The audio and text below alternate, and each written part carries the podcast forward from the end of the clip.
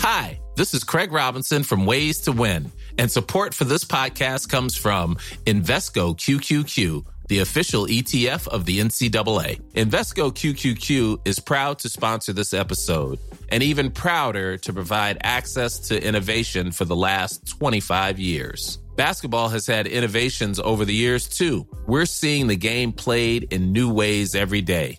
Learn more at Invesco.com slash QQQ. Let's rethink possibility. Invesco Distributors, Inc.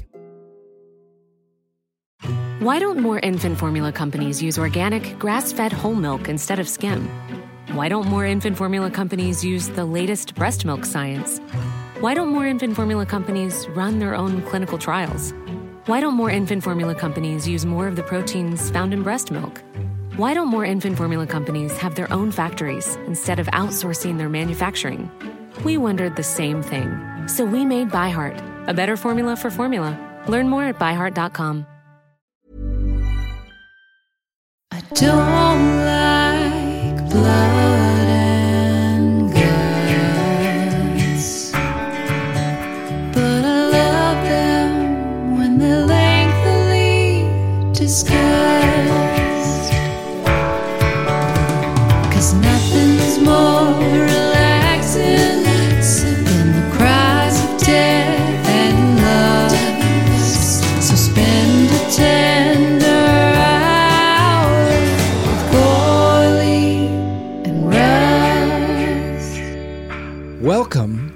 To the noise of the silence of the lambs podcast because we have to make noise to talk about a movie called The Silence of the Lambs. This is with Gourley and Rust. I'm Matt Gourley. And I'm Paul Rust. Yes, the the irony of that that in order to talk about the silence of the lambs, you must not be silent. Nor can you be a lamb if you're to form actual words. So the whole thing is flying in the face of what it's supposed to be. Well, last time I checked, those lambs weren't necessarily silent in her dream. Right. Sounded like they were making a lot of noise, a lot of racket. Yeah, and if the metaphor holds where these girls that Buffalo Bill is kidnapping are the lambs that she wants to silence, mm. they're pretty loud. Yeah, they were loud too. Yeah, so we hated this movie. Yep. F minus. Yep, we're introducing a grade system to the podcast uh. now so we can give it the ultimate F minus. And you know, Clarice Starling would hate an F minus. She's made to come loud, man. Oh yeah, and when she when he said she got an A, she said A minus, and it really burned her. Mm-hmm. Look, the point is, we love this movie. I'm not Yeah. going to speak for you, but I'm No, just going to A go out on a, on a limb. I'm going to go out on a lamb. Okay. But don't be silent about it. I will- Oh no, would. let's not bury the lead. I'm already saying it. Thirteen Same of here. Same here, buddy. You're gonna do it too. Strong 13 from beginning to end. I never questioned it. I flawless. Like I'm kind of asking a question like a, the cover of a magazine used to do. Oh, Remember, it would be like yeah. a, a picture of Silence of the Lambs, flawless. Yeah. and you'd like, I guess I have to read the article to get the. Yeah. but uh, I, I that's so that's how I posed it to you. But I think it's flawless when I I, watch agree. it, and that little motor it runs on. Because is it a thriller? Is it a horror? Yes and no, because it transcends all to just be like a great movie, kind of like how I feel about Casino Royale. Like it's a Bond movie, but it's a great movie first. Obviously, Yes. it won, you know, the big five at the Academy Awards, including Best Picture. So, not that that is the end all be all. Yeah, and so the- our yeah, the the trustees and our listeners know the big the only previous winners of the Big Five: Best Picture, Best Director, Best Actor, Actress, And screenplay. was "It Happened One Night" and uh, One Flew Over the Cuckoo's Right, Nest, so, yes. um, which is funny. I'm just thinking about this right now. Two of the three are about kooks. Oh, that's right. Hey, and Jack Nicholson was was uh, according to Brantley's wonderful research, someone at least considered to play Hannibal Lecter. Yeah, and somebody who came real close to playing Jack Crawford and had bought the rights for the book, Gene Hackman, and was maybe well, he was definitely was going to be his directorial debut. Yeah. and it's assumed that the part he would have played was Jack Crawford. because that's bigger in the novel. Yeah, yeah, and maybe also if it's your directorial debut, it's like I can do this solid Right. Jack Crawford part and then be able to be a director in these um but you know adding to the thing of like you're like is it a thriller is it a horror I'd also add to that uh, uh you know just a, a, a psychological Oh, hey buddy I was getting there I was going to Okay. say psychological like character study and then finally romance kind of. Yeah. those scenes between them I think there's four scenes they're like four dates Yeah. of two really interesting people like coming closer together. It's pretty magnetic. Yeah. Uh, I mean, speaking of former people who are considered, uh, Jonathan Demme, according to Brantley Palmer's notes, uh, offered it to Meg Ryan, and she was like, "No," and kind of insulted, like, "Why are you offering this to me?" And someone else. Oh, Michelle Pfeiffer Michelle was the first. Pfeiffer, yeah. who, who, because he had worked on Married to the Mob with her, offered it to her as a, hey, let's keep working on this. And she didn't like the material either. But it's funny if you think about the romance aspect. If you had cast Meg Ryan, like Miss Romcom herself in the early 90s, they would have really sparkled. I know. Put Hugh Jackman in the Hannibal Lecter role. Come on, we really got something here. Thirteen plus. Billy Crystal. well, he did come in with the Hannibal mask. Oh, that's was- right. I wrote that down in Oh my God, notes. that's right. because that was very funny that he did that. I mean, uh, so many uh, avenues, tabs open, uh, but we should just Not really. some ground. Yeah, well, we'll just cover the tabs business. within the subject of the Kind of like a cold opening, like the magazine you mentioned, where we throw all this on the cover, but you got to read the whole episode to find out, and that'll happen right after this business. That's right. It's with Gourley and Rust, the podcast where we talk at length in easy listening format. It's a cozy cast.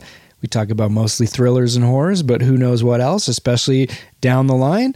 You can be a Patreon subscriber and get more content like mailbag episodes, feature length commentaries. We just did a commentary on the blob from 1988. That was real fun. If you subscribe at the Xenomorph, the baby Xenomorph level, you get your name read out on the podcast, as you will hear at the end of this episode, and you can watch each episode live screaming, which some of our lovely trustees are doing as we speak. Hi guys. Hello. Hi guys. Hi trustees. you can see we're in my office that is in complete upheaval. It looks like we're in a hoarder's antique shop. Hey, Um, no, I mean, uh, you know, uh, this looks great, and uh, it's nowhere near Buffalo Bill. Though. Well, Yeah, that's, that's I mean, a- there aren't Asian insects flying around. I'll give you that, but otherwise, it's close. Buffalo Bill wishes he had like guitars. There are stones in this room, though, like walled stone walls that kind of remind me of Buffalo Bill's basement. Ooh, Buffalo Bill's basement. Yike, yike, yikes. That's maybe that's an alliteration I want to stay away from. Hey, that's all the business, man. That's all we. that got was to say. great, Matt. Yeah. And uh, uh, I, I'd add to that, yeah, our, our whole backlog of uh, episode. How many? Do Oh, that's right. There? Oh, yeah. People so can- that's the other thing. If you're listening on the free feed, you know, hats off to you. But if Hats you're a subscriber, you get it a week early without ads, and you get the early seasons, which are not available for Yeah. free. So that's your your Friday the Thirteenth, your Halloween, your Nightmare on Elm Street, and I believe Alien are all on the paywall there. So check it Um, out. Yeah, uh, and, and I like this idea, Matt, of the cozy flipping through like a periodical, like a Saturday Evening Post. Yeah. where it was like, okay, yeah, some of the the topics are on the cover, and then we flip the page, and what you did with the like description of the show and stuff, that was like the editorial Oh, yeah. uh, writer, the founder, the people who own. it. What- Right. What, would that be?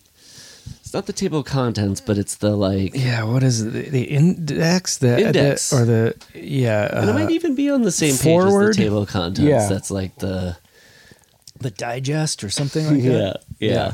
Uh, so that's what that was, and Yeah. now the page gets flipped to. The feature article. That's right. Oh That's man! right. So Silence of the Lambs, 1991.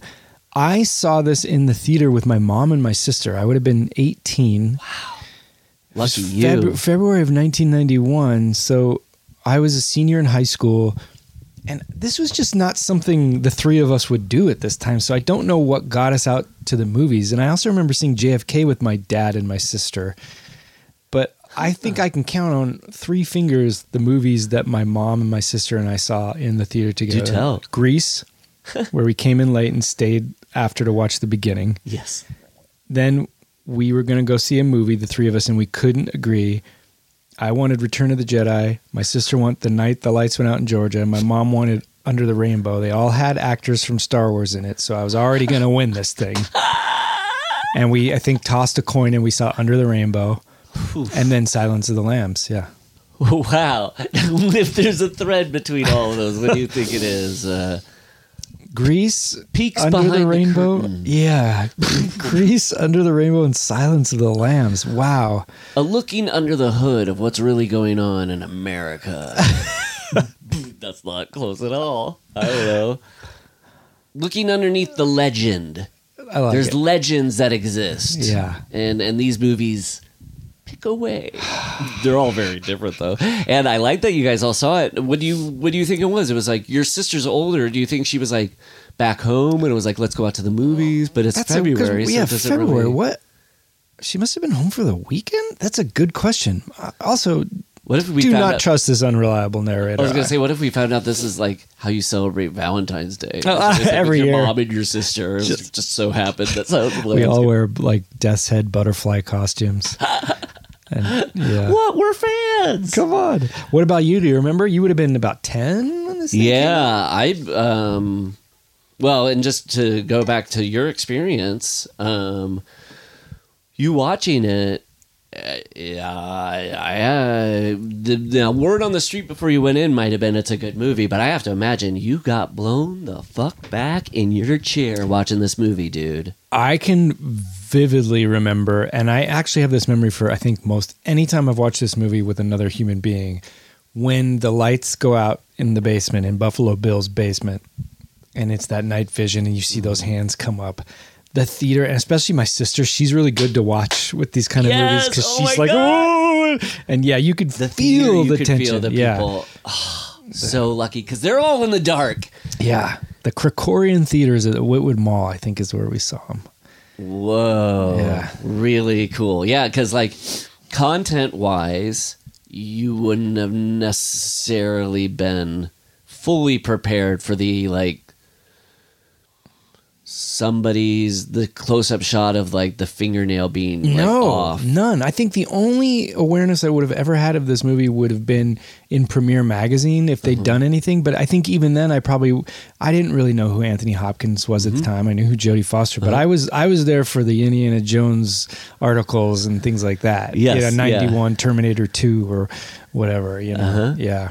Yeah, no, I uh cuz just thinking in your situation if you were seeing it and hadn't known anything really about it before and went in sort of just open to it, like you would that gross stuff would really blow my mind. Yeah. The acting would really blow Yes, my mind. yeah. If I was sitting there and being like, "Oh, I thought I was just going to see a thriller," and then this fucking amazing set of scenes between It's like, a masterpiece, right? We can call this thing a masterpiece. I think so. I think so. You know, the, the, on the I don't follow the Oscars Reddit, but it offers it up to but me. it follows you. It follows me, it follows me around like it follows. I can't get rid of. it. But um, I have to have sex with somebody in order for that Oscar subreddit to start following them. okay, I'll do it. But they've been doing a really cool thing where they'll take the 10 of a decade of like the 10 best supporting actress winners and then people are just like what's the best one of those 10 and it's a great way to kind of sit back and look and be like oh what is the and with the 90s one silence of the lambs to your point about it being a masterpiece that was the that and schindler's list were the two hmm. oh these are the best picture winners that are legit. To its best picture status I watched it with Leslie, uh, my wife, last night, and when she goes down into the hallway, and for the first time, and that dick doctor who everybody hates, the guy, Oh, yeah, doctor, Chilton. Chilton, he, uh, uh, it's just like the most like pulpy genre thing of like he shows her a picture of like what happens. You don't see yeah, it. You don't see it. Which is funny because you've seen other grotesque photos already. So you're like, wow, I figure how fucking Yeah. crazy must this be? And then he's got this like demonic red color behind him. It feels otherworldly. and it's like so sinister and creepy and like uh how do you pronounce it outra like it's Oh, just yeah. it's not a conventional movie at No. And i turned to leslie and i was like how fucking cool is it that this won best picture Yeah. and leslie was like so fucking cool it is really and the fact that then it's a masterpiece too The masterpiece thing is the reason for me. I think it's a masterpiece. Is every single time I sit down to watch this movie, I'm like, ah, it's gonna, it's not gonna hold up. Anthony Hopkins is gonna be over the top and cartoony and self parody because that's what culture has pinned onto it, like impressions of this thing. And then I watch it and like, no, goddamn, he's amazing in this thing. He's That's- so good. You know, that's- she's so good. Yes, yes. I mean, that's the truth of being a, uh, the fun of being uh, a movie lover for many decades now. Mm-hmm. Is um, when I was watching Back to the Future, it occurred to me, oh, it's kind of exciting now about these movies that I grew up. You're starting to see the ones that are like sloughing off nostalgia wise Uh-huh. and like don't reach masterpiece status. They're just kind of like Nostalgia will only get you so far. Yes, yeah. yeah, And slowly, there's only going to be a few movies from the 80s that historically will emerge that people will try to remember. That's a good point because nostalgia dies with the generation. Masterpiece kind of yes. gets grandfathered in. And yeah. So when I was watching Back to the Future, I was like, oh, it's kind of crazy to keep going back to this now and being like, its legendary status is continuing. And maybe that's the experience I, what you're saying. I have it too with Silence of the Lambs when I'm watching it. That's a good way to describe a masterpiece. It's like something that um, manages to still feel alive. yeah. I don't know. Yeah, that, it's probably you were saying that they're so good. When we were mentioning the other actors, I can't imagine anybody else playing Clarice. I know. Um, it's just like the best. I, yeah, I can't either. Because who else was up for? Someone was up for Scott Glenn's role as uh, Jack. Oh, Glenn Scott. Those two are always, and they, Yeah. they look the exact same, except one eye is different. The the whatever the lower eye is the other. It's just like a mirror. Um, what do you listen? Well, let's talk. You know, you brought it up the acting and those characters and those actors, uh, Jodie Foster and Anthony. Hop- What do you love about them? what do you love about those characters? Jodie? Foster. I think this is the best thing I've ever seen her in, and that's saying something. For Yeah. one thing, she she has these two like bookends of or like two halves of the movie where when she first comes in to talk to Lecter, and even when she's talking to Scott Glenn's character, she's so good at playing smart but nervous and and inexperienced, which is not. I don't know. I don't know how I'd ever do that. She, I totally believe that she's got butterflies in her stomach and she's nervous about this new job. And then when she's talking to Lecter, especially, she's like, "I have to be strong." Her her right brain is taking over. She knows what she has to do, but her whole body is telling her, "Get the fuck out of there." Yeah, yeah, which yeah. makes perfect sense. And then the moment where she realizes that James Gumb, she's she's with James Gumb, and she she goes back to get her gun, but then she closes her her coat again. Like, is this what do I do? Can you imagine? Like, your body would be tingling, and I feel that with her. Oh, It's that whole sequence of her like kind of getting the gun not fully out and then going over the door and kicking it and then it kind of like going and then wobbling back and kind of like Yeah. stuttering. It's not like cop show time now where she like oh like god! And there's like 15 seconds where he realizes it as well, and neither Yes. of them has spoken, and neither of them has made a move, and Fucking he amazing, gets yeah. this look on his face, which is so. That's the other thing. I think Ted Levine is up there with these people Yes, too, and that's right. Mm-hmm. Brooke Smith and uh, even Anthony Heald, Scott Glenn. They're all incredible. nobody miscast. I mean, that's part of why the movie's like flawless. You can't is like, the, the only possible to me. It works for the film. Is that bug guys. no? I love the bug Okay, guys. okay, good. The one girl of Frederica Bimmel that she talks to right at the end before she goes to Mrs. I think Lipton's house Mm-hmm. seems because of the POV shot almost seems like she's reading and she doesn't feel entirely comfortable. It works for a character because it would be that way, but I felt like I, a- I- you know I forgot about that scene. That's a scene you know you forget when, when you're watching. Same with the flashbacks. I always kind of forget. Though as I'm watching, I'm like, oh right, right, right, right. Yeah. But the um, with the thing that I noticed in that scene near the end that I thought was really sweet that I'd never noticed before was you know how earlier Hannibal says, like, let me guess, you grew up in a podunk town and you couldn't wait to be part of the FBI. Yeah. And she's talking to this girl. It's the last person she interviews before she gets to the guy. And so it's like, okay, what's the significance of this is the last person she sort of encounters in her world? And it did seem to me like she's like a little Clarice because that young Clarice was like, so you get to you go out of town and Oh, you go yeah. to different towns and visit people and she's like, yeah, yeah, yeah, I go do that. It's like that sounds cool. Like I was like, oh, she's at the very end of her whatever journey, she's coming and re-meeting like her little self, this Oh, little wow. woman who's like, oh, what's up? What's going? Now I admit, like. Of all the performances of the movie, that one's probably not the uh, finest in the, the movie. But She reminded me a little bit of Parker Posey and Waiting for Guffman. You know, yes, Yeah. oh, without a doubt, yeah. Just, come in and get a coke. Just get a coke. He's because he just ruined some property or something. yeah, but your point about the uh, Jodie Foster being able to like this exquisite playing of multiple notes of like she's smart, so she's not doing stuff dumb, but she's reserved and the butterflies thing, the b- ability to get thematically on point too. Hi. yeah. she wishes they were just in her throat. They're I down in her tummy.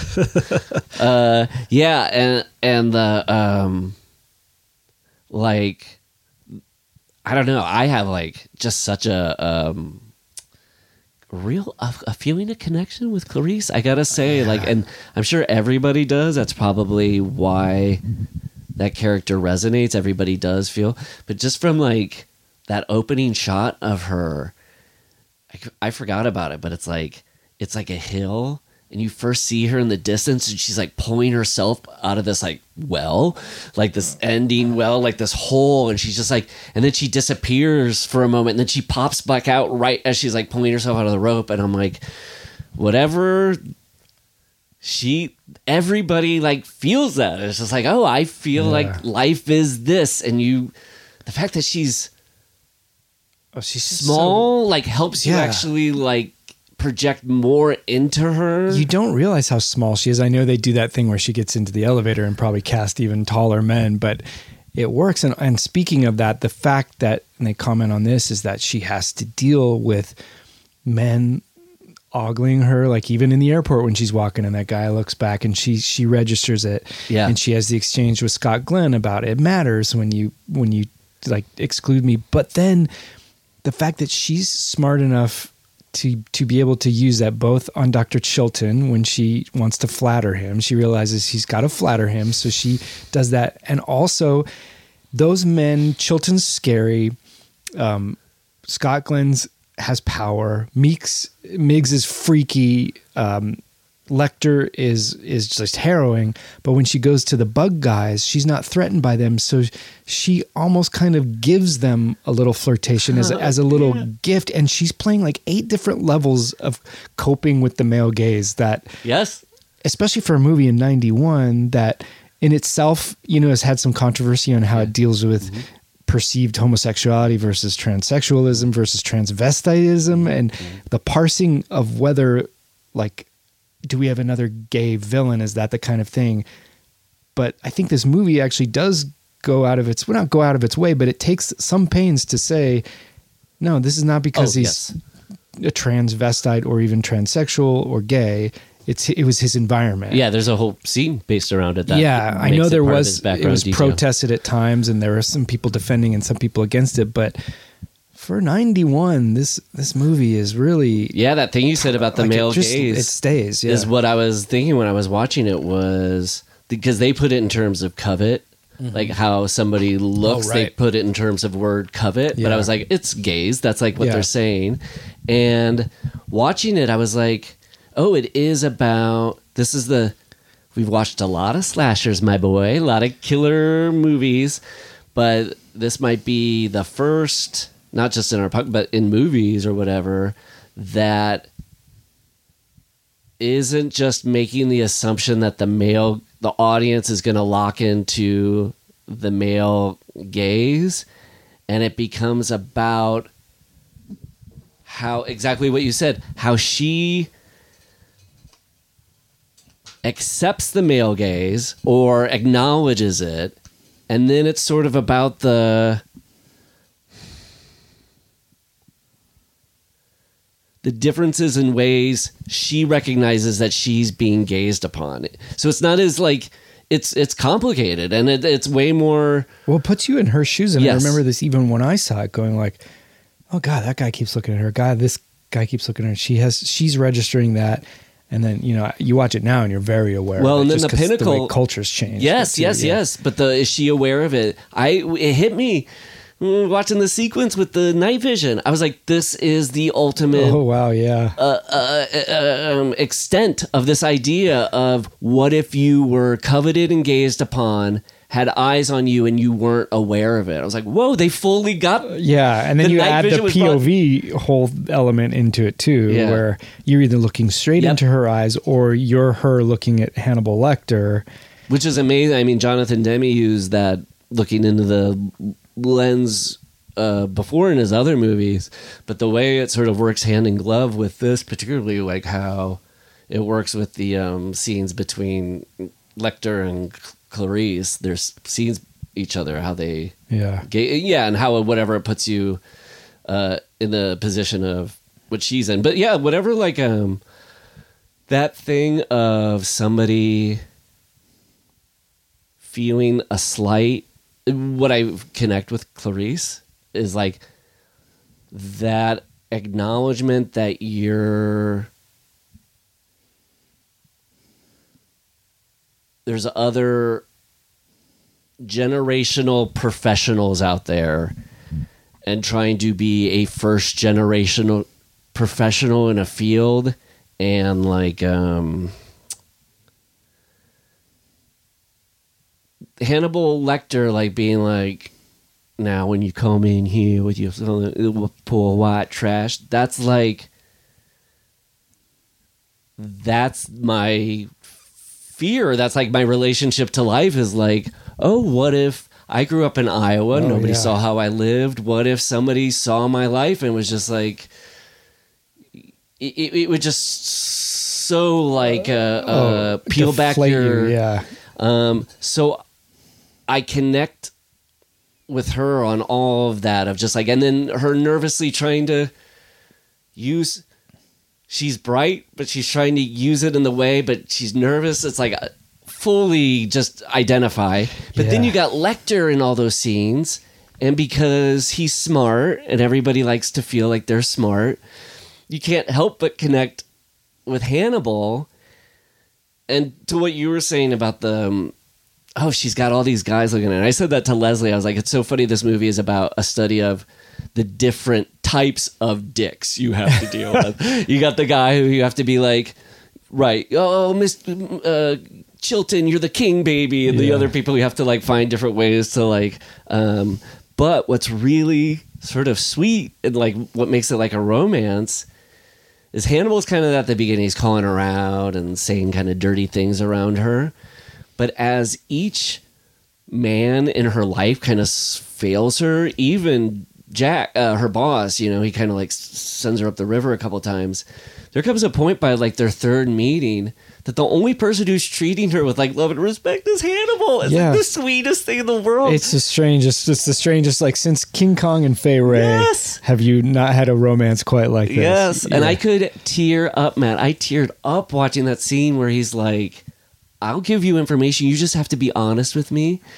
And when she says, and what tore me up about it, Matt, was like she doesn't see Hannibal reacting this way, but when she said, uh, "My dad got shot," and he's like, "Did he give up?" No, he was strong. He lasted for a month, and you see Hannibal close his eyes, like, "Oof, that's tough." Oh, I didn't notice. I it. feel Oh, for wow. Clarice with this. And then, but she doesn't see that. And then she goes, and I had I had lost my mom before that. And you see him close his eyes again, and it's like whatever that empathy of somebody being like hooked into their pain. Yeah. That's like what the romance for me is. Is like second and third dates are kind of about this. Well, like, it's, it's so twisted too that someone who's literally a cannibal and a murderer could have empathy for her. It's such a selective empathy that I'm almost ashamed to admit that you kind of you do feel uh, like emotionally stirred by that because you're like this guy who's horrible is giving her empathy. It means so much, Yeah, which is the like the thing you say if you're in an abusive relationship. right, you know? right, right, right, right, right. But that's how powerful this movie is. yeah, No I, hyperbole. It really is. I know it's very sweet. I mean, I guess they in the future kind of bungle up in the novel Hannibal and stuff like their romantic aspect. I like the kind of will they won't they Oh, part of. that's curious because in Brantley's notes, Thomas Harris didn't want to watch the movie because he was so aware that after John le Carre watched Alec Guinness play George Smiley, he started writing for Alec Guinness as opposed to what his original creation was, and Thomas Harris did not want to do that. I read that. I wondered what Fleming you thought, did how for you felt Connery about too. that. Yeah, after seeing Connery as Bond, Fleming, you know, made his ancestry Scottish and stuff like that, and um, Hey, and let's not forget about the guy who wrote Forrest Gump.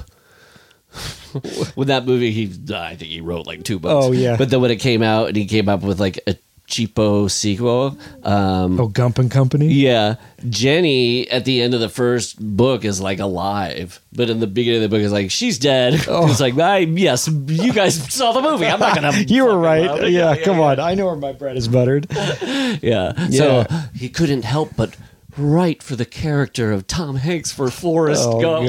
Like clearly that guy. he was. Yeah. uh, I mean, I think in in Le Carre's case, Alec Guinness's portrayal and the literary George Smiley, you really couldn't tell them apart. They're pretty. Okay. I mean, Guinness was super faithful, and maybe he wasn't as fat, and and I think the character in the book is bald. Which is interesting because Guinness is bald, but he, he wore a wig for that. So I I don't know. But that's What's uh, not it. could would you even be able to like notice that in the writing? Like, oh, there is a difference now. It does seem like he has a Guinness. I'm just I'm thinking about that because I read all the George Smiley books recently, and so Tinker Tailor came out in late '70s, and that would have been between Smiley's People and the later ones. No, because none of the mm-hmm. later books are about George Smiley, but I think that may be Thomas Harris's point is that Le Carre never really went back to writing primarily Smiley books because ah. he would just show up in other characters' books. I think hmm. maybe he was kind of like thought he'd lost the character or something like that. Wow. I don't know. I don't really know, but it's it's fascinating. I mean, Thomas Harris inventing that character and watching it now in comparison, it's the closest I've watched Manhunter to Silence of the Lambs. Yeah, me too. Um, like to see those differences of like, oh, the first time Hannibal's brought up in this, it's Hannibal the Cannibal. They Yeah. like use that term, and in Manhunter, do they even mention that he eats humans? I I don't know, and and just the difference between Michael Mann and Jonathan Demme and Brian Cox and ha- Anthony Hopkins, I don't even connect these movies. I really don't. those each of those quadrants, whatever those, yeah, are so different from each other. Michael Yeah. Mann and Jonathan Demme, you're right, couldn't be further apart in terms of their um, where their heart lies in Exactly. Yeah. cinema. There's uh, Jonathan Demme has so much heart without being sentimental, and Michael. Mann, and I love Michael Mann. yeah, But he's so cold yes, and and Same. Yeah, yeah, no, I- almost yeah. nihilistic in a way. You know. Yeah, I, I, um, Even the uh, or it's lighting. it's all form. It's not about a character could just be one dimension, and that's the purity of his characters. Whereas what's beautiful about Jonathan Demme characters are yeah, they're multifaceted. The uh, like. I, when when you mentioned that shot of her getting the elevator and they're bigger, uh, I did think like, oh, that's the um, kind of like the best like snapshot of uh, Jonathan Demme because I think the two things when I watch his movies, and I, I think I've probably seen three fourths of them all. I uh, um, didn't see the truth about Charlie Mm, yeah. but um uh he um has um like such a love for the underdog. Mm-hmm. Like his heart, like he's true, and it's awesome that he came from Roger Corman, where it seems like any lefty sort of came up through that side and just held on to that part of his heart of just like I am siding with the underdog through and through. So you see that in that shot. You see her in the elevator, she's a little underdog. But then the other thing that I think is just so cool about our boy Jonathan Demme is that he's like a. It's always about like the authenticity of the place and the people who exist in it. And so in that shot, not only do I just see underdog, oh, she's small and they're big, all those guys look like it's authentic. They Yeah. look like you can see Jonathan Demme's love for people isn't just like I love how people fall in love and fall out of love. It's like he loves how people look Oh, and wants God. to present how like different people Well, look at this is a like cast of that guy's supreme. Yes. Well, first of all, speaking of Roger Corman and George Romero cameos, right on. uh, then you've got Charles Napier, who everyone knows, who's the the best. the guard who gets strung up like a butterfly in his cage. Then there's Chris. and he's Chris playing I- the same character as his Blues Brothers character. I hope so. Yeah, that's uh, you can connect them. There's Chris Isaak, Yeah, that's who a gets funny a little strange thing. little like he himself gets a male gaze from the camera. You know, I mean, he's so beautiful. uh, Bob the Goon from Batman. Oh my god, he's so great too in the autopsy scene when Yeah. he's like a leaf. When they're like, oh, there's something in the throat. Yeah, a bunch of leaves get in there. And he's the only one not wearing the nose menthol. Notice that? I never because he's so used to it. because he's a little weirdo. Or He he's just- just the so used to it, yeah. it's burnt out. And then the way that the sergeant in that building where they're holding him prisoner Yes. with that mustache that defies all explanations. It's the whitest mustache I've ever seen Out while still some being Brimley. Yeah, but while, while still being super pencil thin.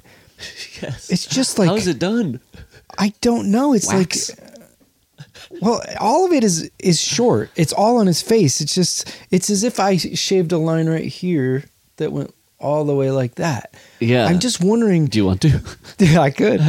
Did the actor already have that? Did they do it for him for that movie? Because you don't see a mustache like that in real life, and if you do, someone's making a choice and they're saying something. I don't know what they're saying. Yeah. But I just love that character. I love that guy. He has such authority. Oh, I hope it's his gruff. the real guy, and he. I- he- I imagine it in the was. audition, and they were He- like, "Oh, this guy can't act, but we'll we'll deal with that Yeah. because we want that mustache." he's so gruff and so brusque, but you kind of love him for it, you know. Yes. And that's just it. He barely has a part, and he's someone that really makes an impact. Yeah, uh, uh, Frankie Faison. Yeah, that's right. Like, uh, like uh, every Anthony and- Heald, who plays Chilton. Too. Yes.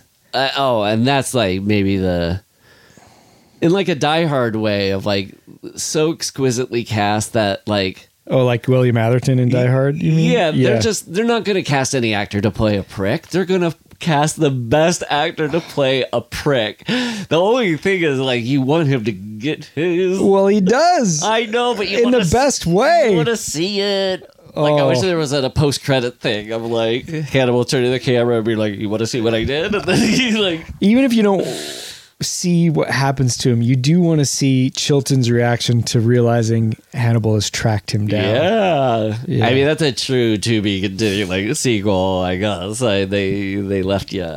That's so good. Such a good ending because it's just a little bit of a of a kind of dangling thread, but all the it's Yeah. a perfect movie. It's a perfect movie. Yes. Let, let's talk about the POV stuff. Because Yes. I was reading in the notes that they were shooting those, but not sure that they were going to use them. And then at some point, they were doing so much of it, favoring that, that they realized, that Jonathan Demme realized like he has to use this and was like, Dear God, I hope this works. Yeah. Because it really is strange. And I'm trying to remember when I first saw it at 18, if I even noticed that they were doing it, other than I would have noticed it emotionally, but I don't know if I noticed Uh-huh. it just like physically. And now it's it's all I can see because it's just rare to see something Yeah. like that in a movie. And truly like down the barrel. Like, Yeah. Sometimes it's um there's a really great uh commentary where Jonathan Demme for Silence of the Lambs where he talks about those like looking into the lens shots.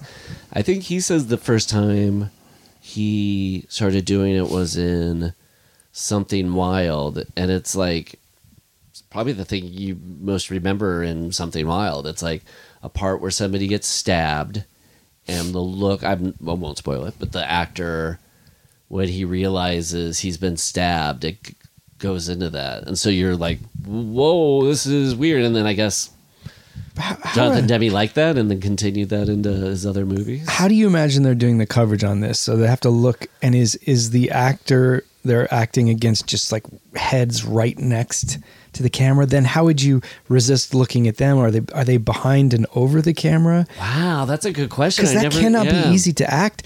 I remember when I was doing Because all Errol those. Morris does those. Doc- Yeah. He developed that camera, you The know, Interatron, look- yeah. right. So, but there was no Interatron back then.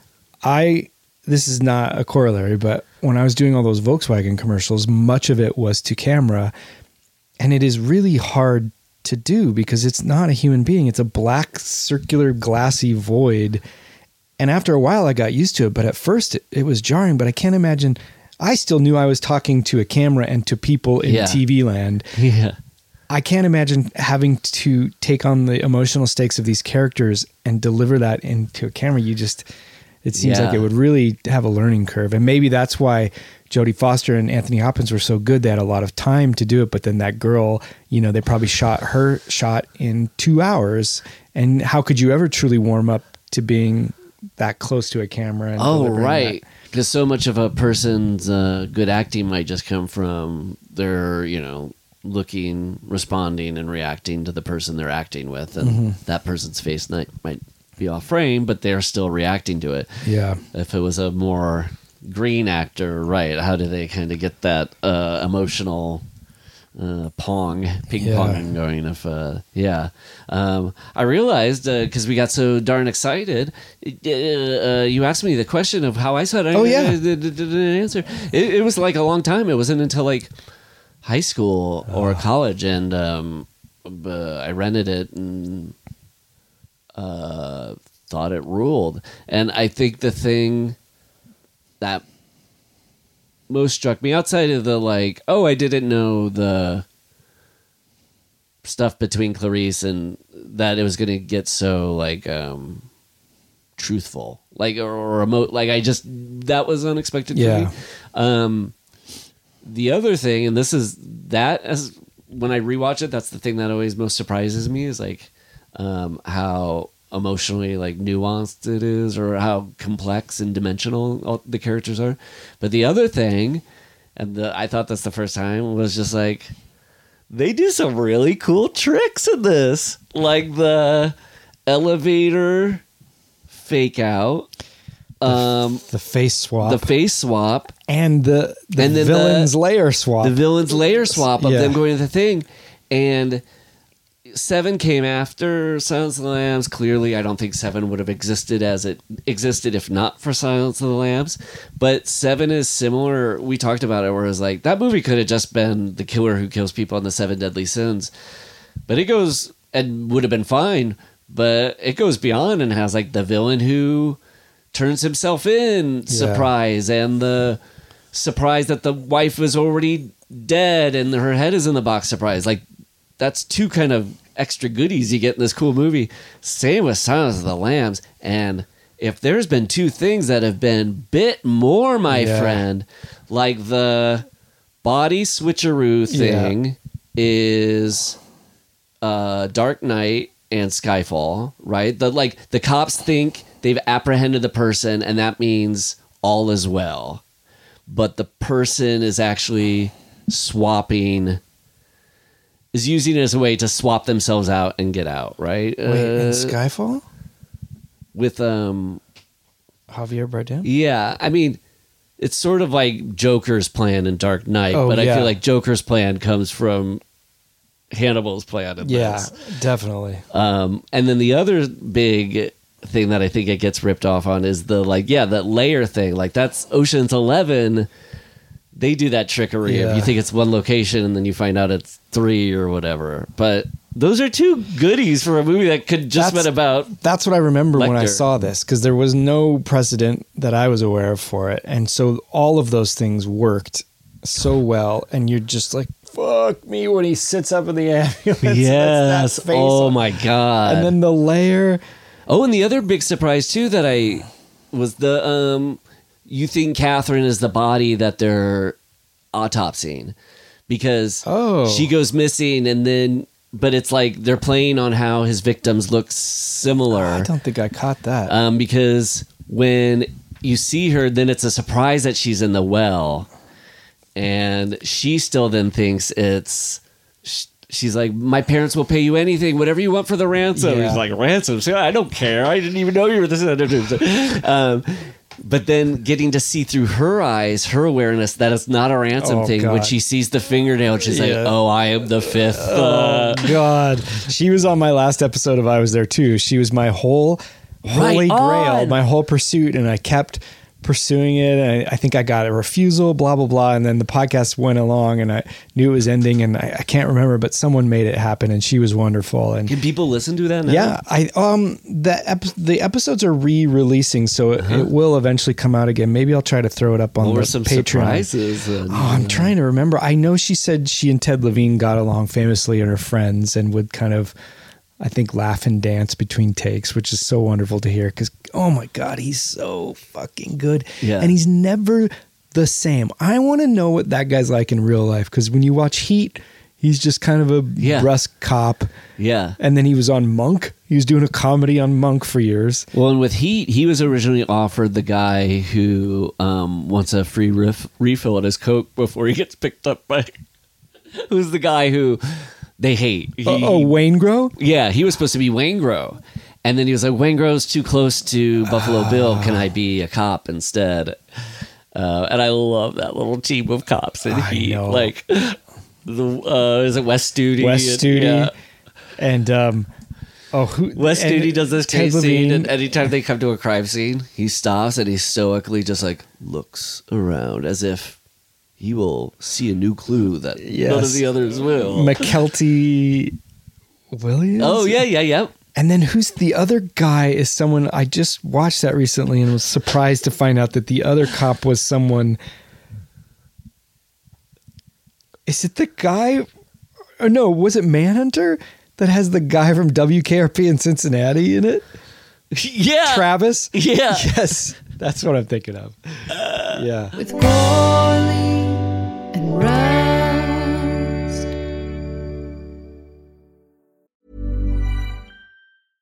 Mom deserves the best, and there's no better place to shop for Mother's Day than Whole Foods Market. They're your destination for unbeatable savings, from premium gifts to show-stopping flowers and irresistible desserts. Start by saving 33% with Prime on all body care and candles. Then get a 15-stem bunch of tulips for just $9.99 each with Prime. Round out Mom's menu with festive rosé, irresistible berry chantilly cake, and more special treats. Come celebrate Mother's Day at Whole Foods Market.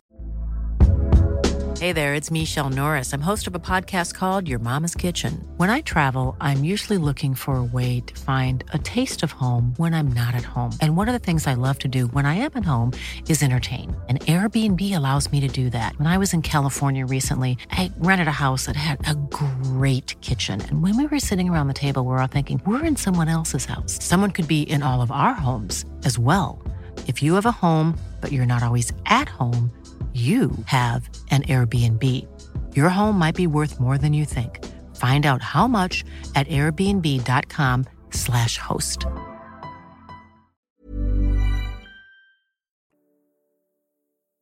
with Gourley and Rust. Just think if Heat did the point of view thing, talking about how different Mann and Demme are, but like De Niro and Pacino at that diner, and they're doing the point of view camera, like gazing lovingly into each other's eyes. Oh, that'd be great. I know. Yeah. Then we get to look into their eyes. Um, buddy, you're going now this down. could be, uh, and uh, you know, you interviewed her, so I don't want to tell tales out of school. And this might just be telephone game Yeah. gossip.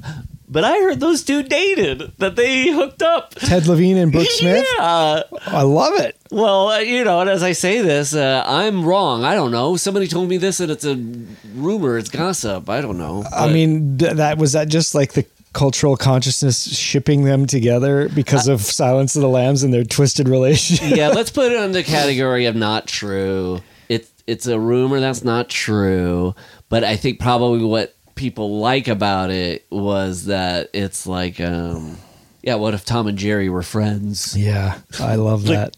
I love that. Uh, but I guess we already have that. You said they were they were friends. And Well, you got Lecter and Clarice. They're kind of got a romantic thing, and Brooke Smith and Buffalo Bill. or Yeah, and Catherine. then Jack, uh, there were some scenes between her and that was in Brantley's notes, I noticed, but uh, uh, where there was a romantic suggestion, some scenes with her and uh, Scott Glenn that they cut Ah, out. yeah, you kind of wonder. It's good though because when he shakes her hand at the end and he says, "Your father would be proud," you're like, "Oh, that's what this was all about." He was just her dad. Yeah, Um, and if you look at it as like somebody in search of her father, and there's like three different people she can like pick from yeah. and Hannibal's like the least.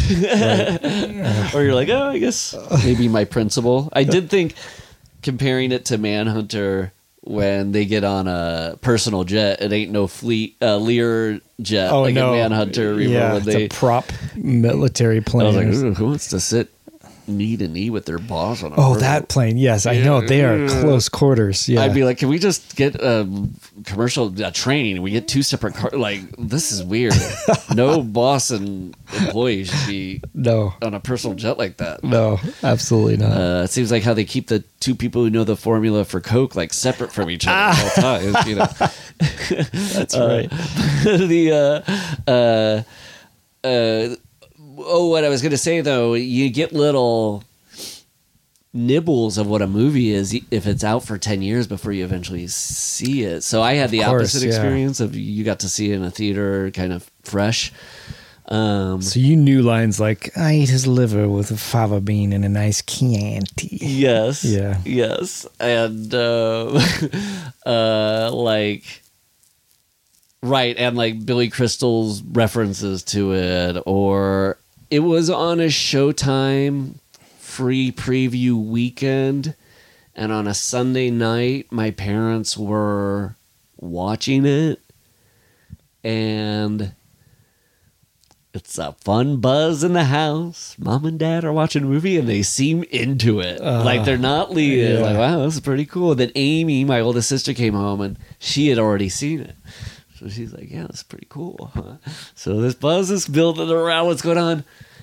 Polly's too young to go in there. I can't see what's going on, but it's so tantalizing that I like peeked in for two moments. So they would they would watch a movie while you were still awake and, and basically say like you just can't come. in Sorry. Yep. I mean, luckily we have different TVs, Yeah, oh, so oh, oh, maybe I oh, can like. It's Yeah. not like I'm totally losing out, but Yeah. it is kind of like. I mean, what I was telling you earlier about feeling like I'm a little country mouse trying to Yeah. speak up loud enough and not be nervous about it. You know, I'm the youngest kid. Yeah. People are off watching scary movies, and I'm outside being like, beep, beep, beep, Yeah. can I please? Uh, I know that feeling. Yeah. But uh, I poked in and I saw the part where he's talking. He's got the Carolina boots because my dad sold Carolina boots. It's like behind him during the scene right before she pulls the gun on him. You just see these like. But I must have seen something around before that because I did see the The tuck? penis tuck. Oh, which wow. when you're ten is like what? But what's crazy about it to see it as a kid is like. I do that. My know. friends and I do that. But so I it's not too, that like But even when I saw it at 18, I don't think I fully understood. I was like, is he tucking or does he not have one?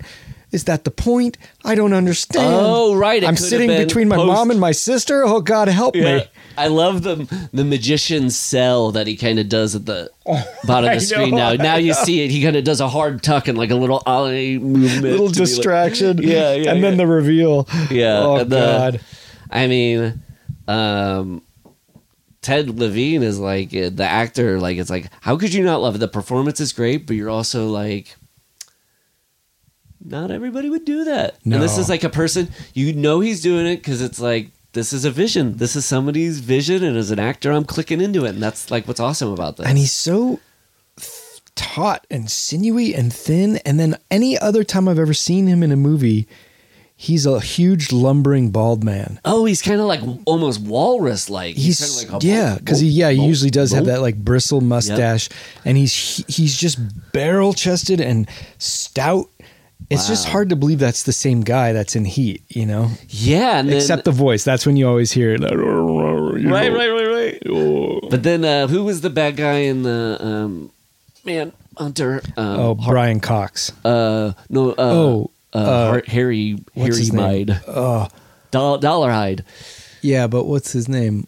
Uh, Tom Noonan. Yeah, just both of those performances are about like to some other place in your No brain. kidding. Um, the comparison though between you mentioning Brian Cox, um, I wouldn't have known this having not watched Manhunter recently, and then talking about how Brian Cox shared that the reason his back is to um, Will um, Sasso,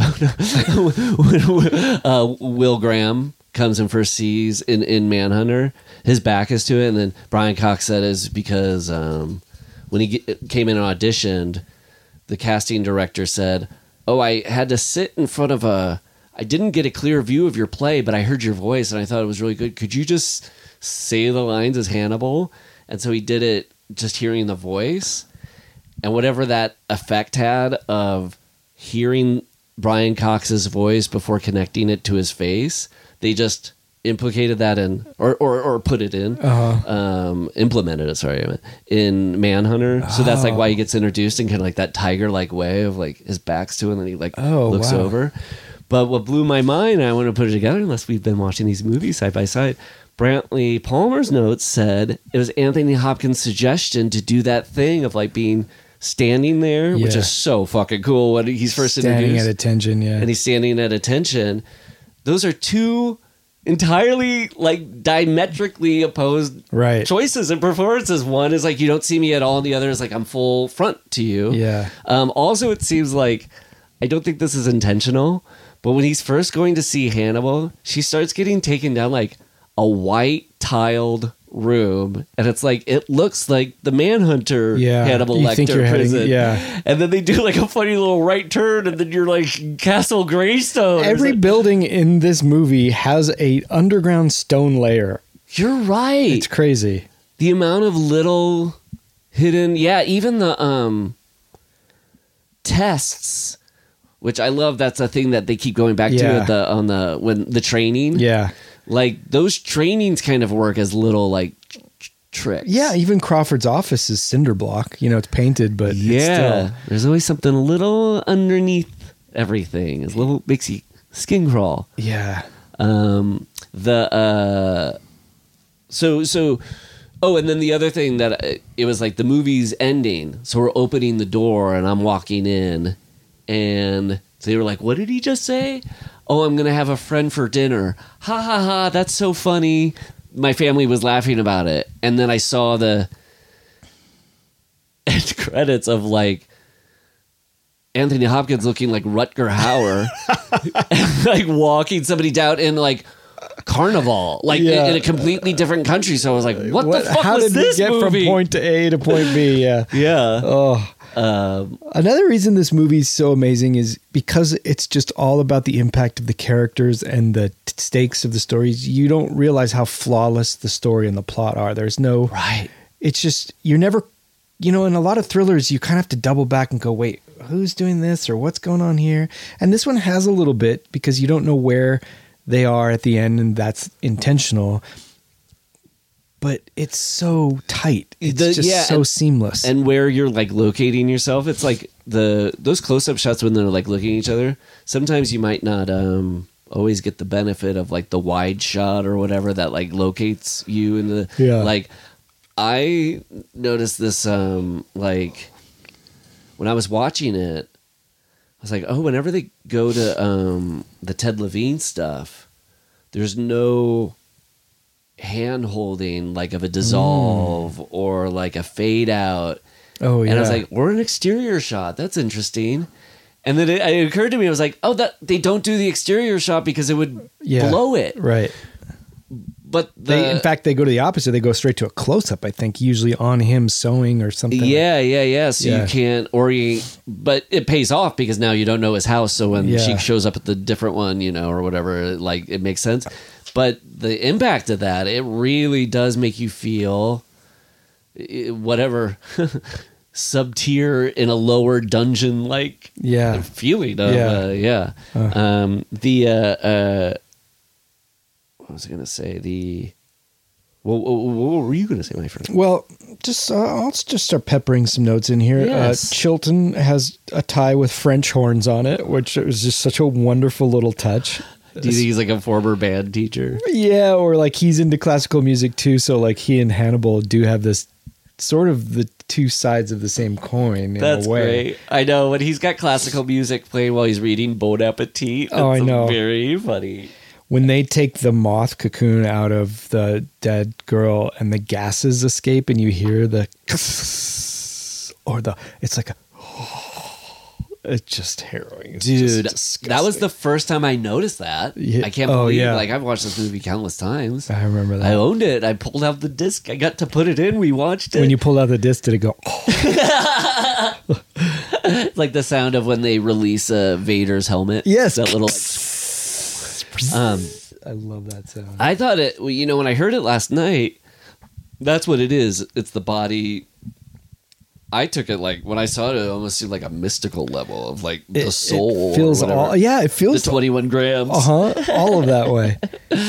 Um, all of that bug stuff too is so good when that bug gets crushed and the goo comes out. That's like, um, uh, all, all- you know, th- those close-ups of really gross stuff. Like it's funny, like that f- one close-up of her fingernail being up and off during the autopsy. Yeah. I'm like, when they're on set and they're like setting up that shot, do they know that that image will birth not just like a subgenre, a like genre of the like graphic, gross? I mean, Seven took it from there, Yeah. and then CSI like. I wonder because the one thing that's amazing about movies is when you see a prop like that in real life, it looks so fake, and you just that's when you realize Oh, how important. Sorry. Yeah, yeah, yeah. Uh-huh. how important lighting is. Yes. and and lenses and framing. I've never seen a human or a body or a bi- like biological prosthetic that has ever looked real in real life.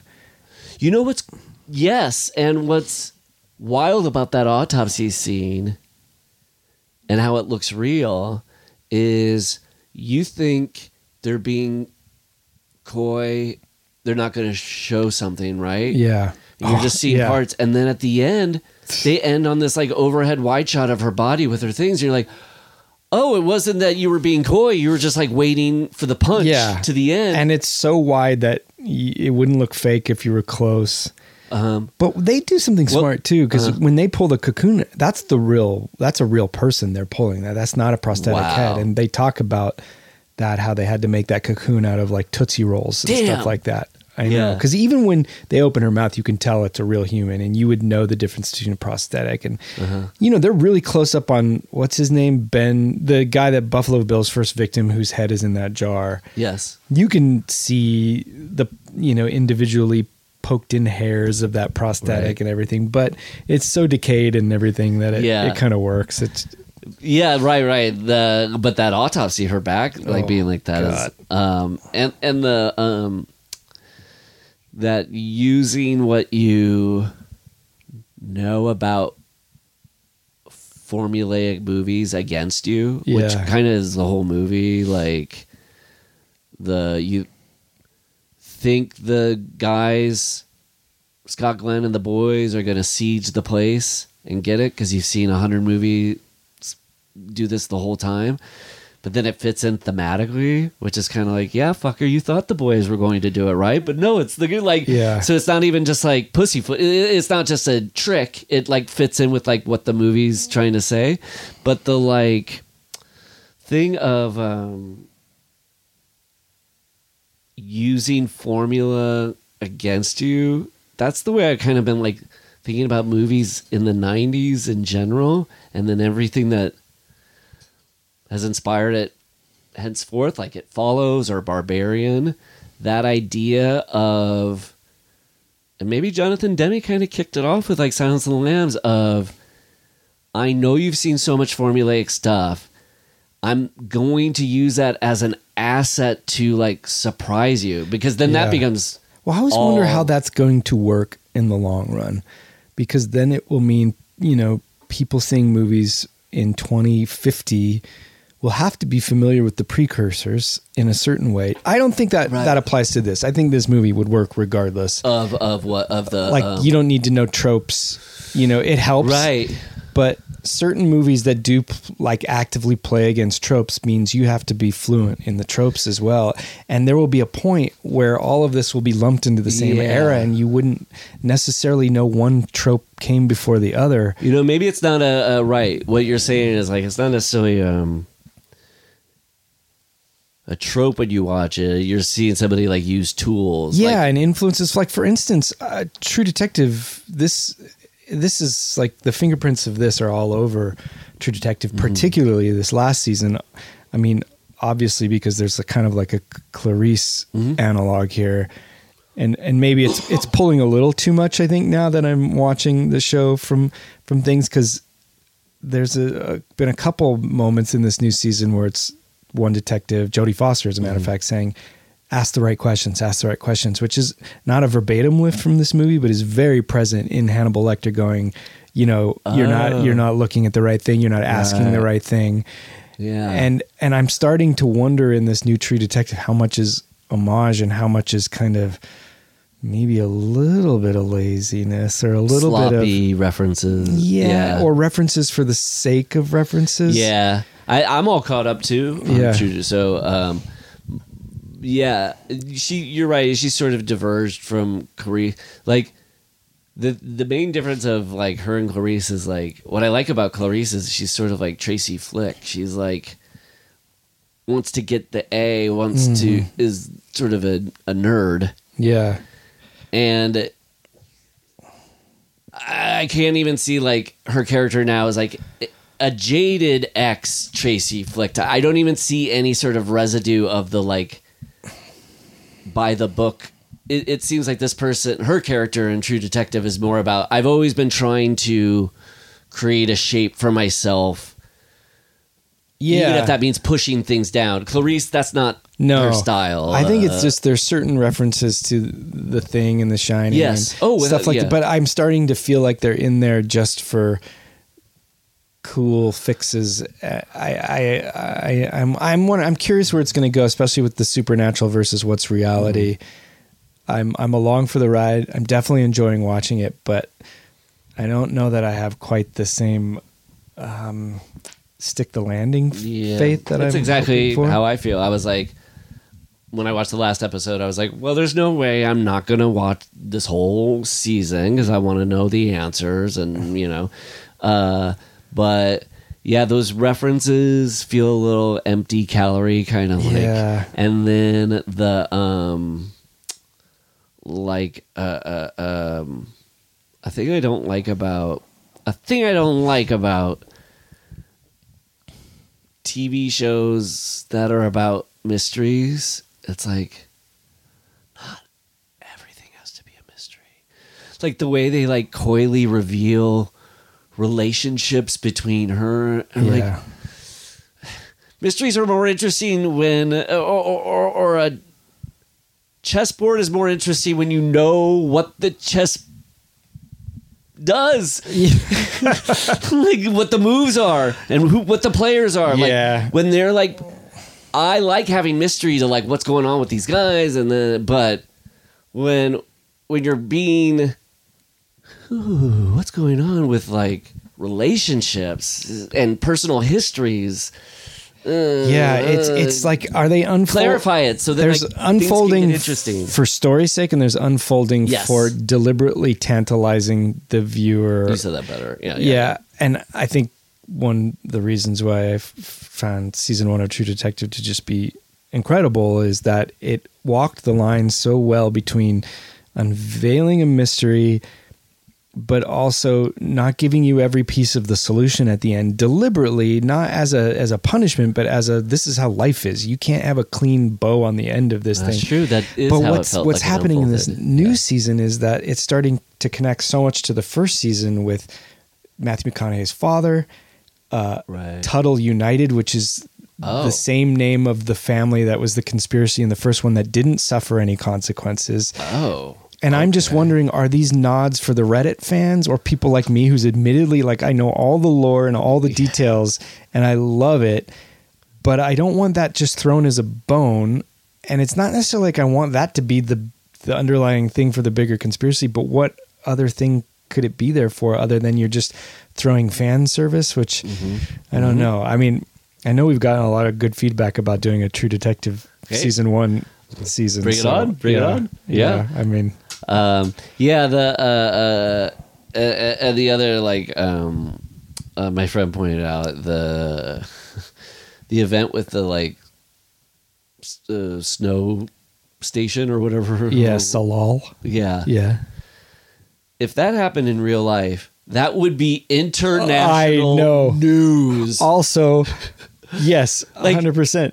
They, the whole world would know what was that fucking crazy thing that happened. like the We Dyatlov Pass, answers. that's like semi based on a real Yeah. event. Uh-huh. Or also when the one Swedish guy wakes up in that corpsicle, I think as they're calling it, and just starts screaming. The rest of that episode, no one's like, fucking dude woke up out of this snow cone. Oh, they should be like the most insane thing in the history of humans, which is a man was fully dead and then came to life. Yeah. Uh, happened before our eyes, but we'll spend the next hour digging through old photographs. Maybe the answers are somewhere In the shape of a spiral. Yeah, no less. ooh, yeah. yeah. Uh, but I do That- like the you're not asking the right questions. That's very satisfying as a detective to hear that be like, no, you got to ask the. That's, Yeah. I love that. That's but the, cool. that I feel like this is where it's pulling straight from. Yeah. it does feel like, and don't get me wrong, I I, I am in on this season. I like it. I'm I'm totally reserving my judgment till it's Sure. over. But it does feel like the creator watched the thing, watched Silence of the Lambs, watched The Shining, and maybe one or two other things, and went, okay, let me pepper Yeah. all these things in there. It's also the thing that True Detective and Mare of Easttown had, which is the rarest thing. 99% of shows can't do it, which is like it doesn't feel and look like TV Yeah. when you're watching it. And most shows, it's like the pilot might look like a movie or might like Yeah. look like something. But when they landed in episode two or three in that precinct, and I'm like, this looks like fucking she's the sheriff. Yeah. This like Yeah. well lit set that I know is a set, and I'm like, they built this after the pilot, so they would have the precinct set. I'm like, I see TV here. Yeah. That's okay. It's okay. No, I TV's great. It's just like what's special about those things that we talk about are like, oh, it went beyond. You, you didn't even see the TV production in it. No. But my whole, you know, I have a thing which is like I think it's impossible to get something on television that is uh, guerrilla. Like I was watching an old Larry Cohen movie where they stole a shot of uh, a guy in New York getting into his car, and I'm like, "There's no way they got a permit for that." But it's alive and it feels looks different because the angle isn't an angle you would necessarily do if you had a whole crew there and yeah. stuff. But um, I'm like, oh, that can't really ever be in series television because as soon as you sign off that it's a television production, then the crew expectations have to match Right, it, and you're yeah. uh, immediately out of it. I mean, that's what I guess was exciting about Louie that first. It did feel like, is he making this with like four? That first season of like Louie, first Yeah. view on FX, it was like, is he making this with like three people? I know because he was That's editing on his laptop and Yeah, yeah. but anyway, I'm sorry. Um, going back to Silence of the Lambs, how about that Orion logo, baby? Oh yeah. Oh, not since Platoon in 1986. Hey, hey, uh, Brantley's notes pointed out Dances with Wolves won Best Picture, Orion. Next year, uh, uh, Silence of the Lambs Right. did. Platoon Yeah. won. Uh, the re- the reason Orion was making all these critical artistic gems and kind of a during a bankrupt artistic period was I think we talked about it before, but the when UA United Artists collapsed around Heaven's Gate and all of the like brains of that uh, um, went over. Um, Mike Medavoy um, went over and started Orion, and then they kind of created a little mini studio with HBO and got money, but they were able to exist as sort of the. You look back on it like RoboCop and Three Amigos. Their movies are like just they don't feel like if they're product, they're like interesting, weird product. But um, Jonathan Demme was like a Mike Medavoy's boy. So anything he did, he got pretty much full artistic control. So something wild is like um, it ends similarly with like the credits rolling up over a sort of a Caribbean flavor. that's So his watermark. Yeah, yeah, yeah. yeah. What's fascinating too is the the story of how this all unfolds sequel wise and how Dino De Laurentiis owns the rights to Lecter. For Manhunter, doesn't want to do the sequel, so Orion comes to him and says, "Can we do this?" And I was actually surprised to hear this. He says yes, and furthermore, you don't have to pay for it because, in according to Brantley's notes, you can say no and be a dick, or you can let them have it, and it will buoy your property as well. I like so that then, philosophy. So then, Orion owns the rights to Clarice Starling. This reminds me of the way Blofeld unfolds Yes. in the Bond movies Yes. that Kevin McClory has a right to Blofeld and SPECTRE, even though he doesn't have the right to James Bond. And it's all because of novels, not because somebody Yes, wrote an original. Yeah, yeah. right, right, right. And so then, then Orion folds right, and so Universal wants to do Red Dragon, but they have to. MGM then owns the rights to Clarice. Hannibal's before Red Dragon, so they had to figure out Dino De Laurentiis that is like Hannibal is Hannibal, back right. mine now. Yes, that's but now right. I have to get Clarice from Orion MGM. Yeah. Right, right, yes, Right, so they go to Universal, right, and they have to get these disparate elements together, and they somehow Wow. do it. Which is so funny because that became, as you can see by the end there, it becomes a very a thing people are using to get and pulling. Whereas it initially started with somebody being like, "Yeah, okay, you can use it. You don't even have to pay me." Yeah, and, and then they- like five years later, it's like the Fuck you, pay me. yeah. Because what was didn't Dino De Laurentiis? He didn't give them the rights to the sequel, and and wasn't Universal slow walking one of his releases as a sort of Oh. bargaining chip? That's in the notes. I forget what it was. wow. Well, and then that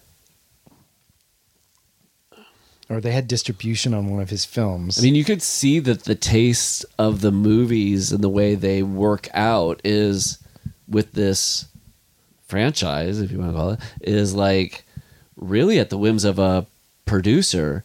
Because Yeah. unless you have uh, Mike Medavoy or uh, Gary Goetzman, uh, who's Jonathan Demme's producing partner, who Licorice Pizza is based on his childhood. Oh, I didn't realize that. Uh, yeah. Um, but if you don't have those two, Oh. if you oh. don't have those producers in that studio protecting the artist, the director with taste to make this like s- horror movie, like, but you get like Dino De Laurentiis, you go, oh, then it becomes Hannibal. yeah, And Manhunter's not bad, but it, it is more lurid. yeah, and I think also Mann was able to probably have the the dominant Mm-hmm. touch of that. Was Gary Goetzman young when he produced Silence of the Lambs? He must have been, right? So he was a child actor, yeah, that's right. and then uh, around the time of like stop making sense, and uh, he started working with Jonathan Demme and producing stuff. So he probably would have been in his early 30s by that point. wow. Because in the 70s, if he was Yeah, a teenager, yeah. Uh, or if I'm doing that right, or Yeah, early I think 70s, you're he was a teenager. Um, but uh, it'd be funny if there was a licorice pizza sequel where you get to see, Him making yeah, besides the Oh, that'd be amazing. and dealing with Dino De Laurentiis. Yeah, yeah. Did this movie invent the villain in the void cage where there's a, a cage, but that cage is within a larger room? So speaking of Skyfall, Silva's in one of those in a, in a larger room.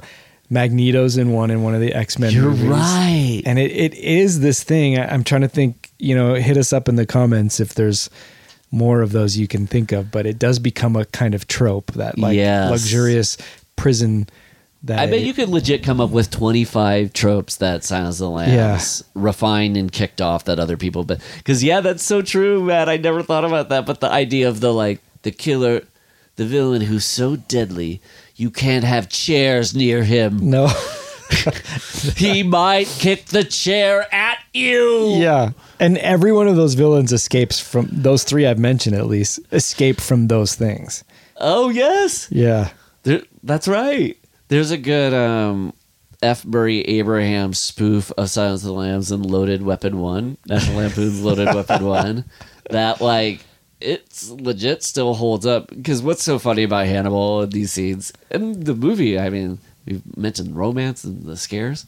Silence Lambs is also very funny. Yes, it is. like That's when right. he's reading through the pages uh, when she hands him the questionnaire and he leans back and he's flipping through it he looks over and he like gives her a little wink Yeah. like oh, hey, that that hey, whole baby, let me look through this It's like ya. a three pronged uh, delivery where he turns his head, then he smiles, and then he winks, and you you think he's done with the smile, and then he does the wink, and it's impeccable. Uh, yeah, it's so uh, uh, perfect. But the uh, why was I mentioning that? Oh, that it's funny too, because uh, I was gonna say uh, well, maybe just that. But um, uh, when he does escape from that prison, I just think about in real time all the things he has to do. So first, he has to skin that guy's face. Ooh. He has to swap all their clothing.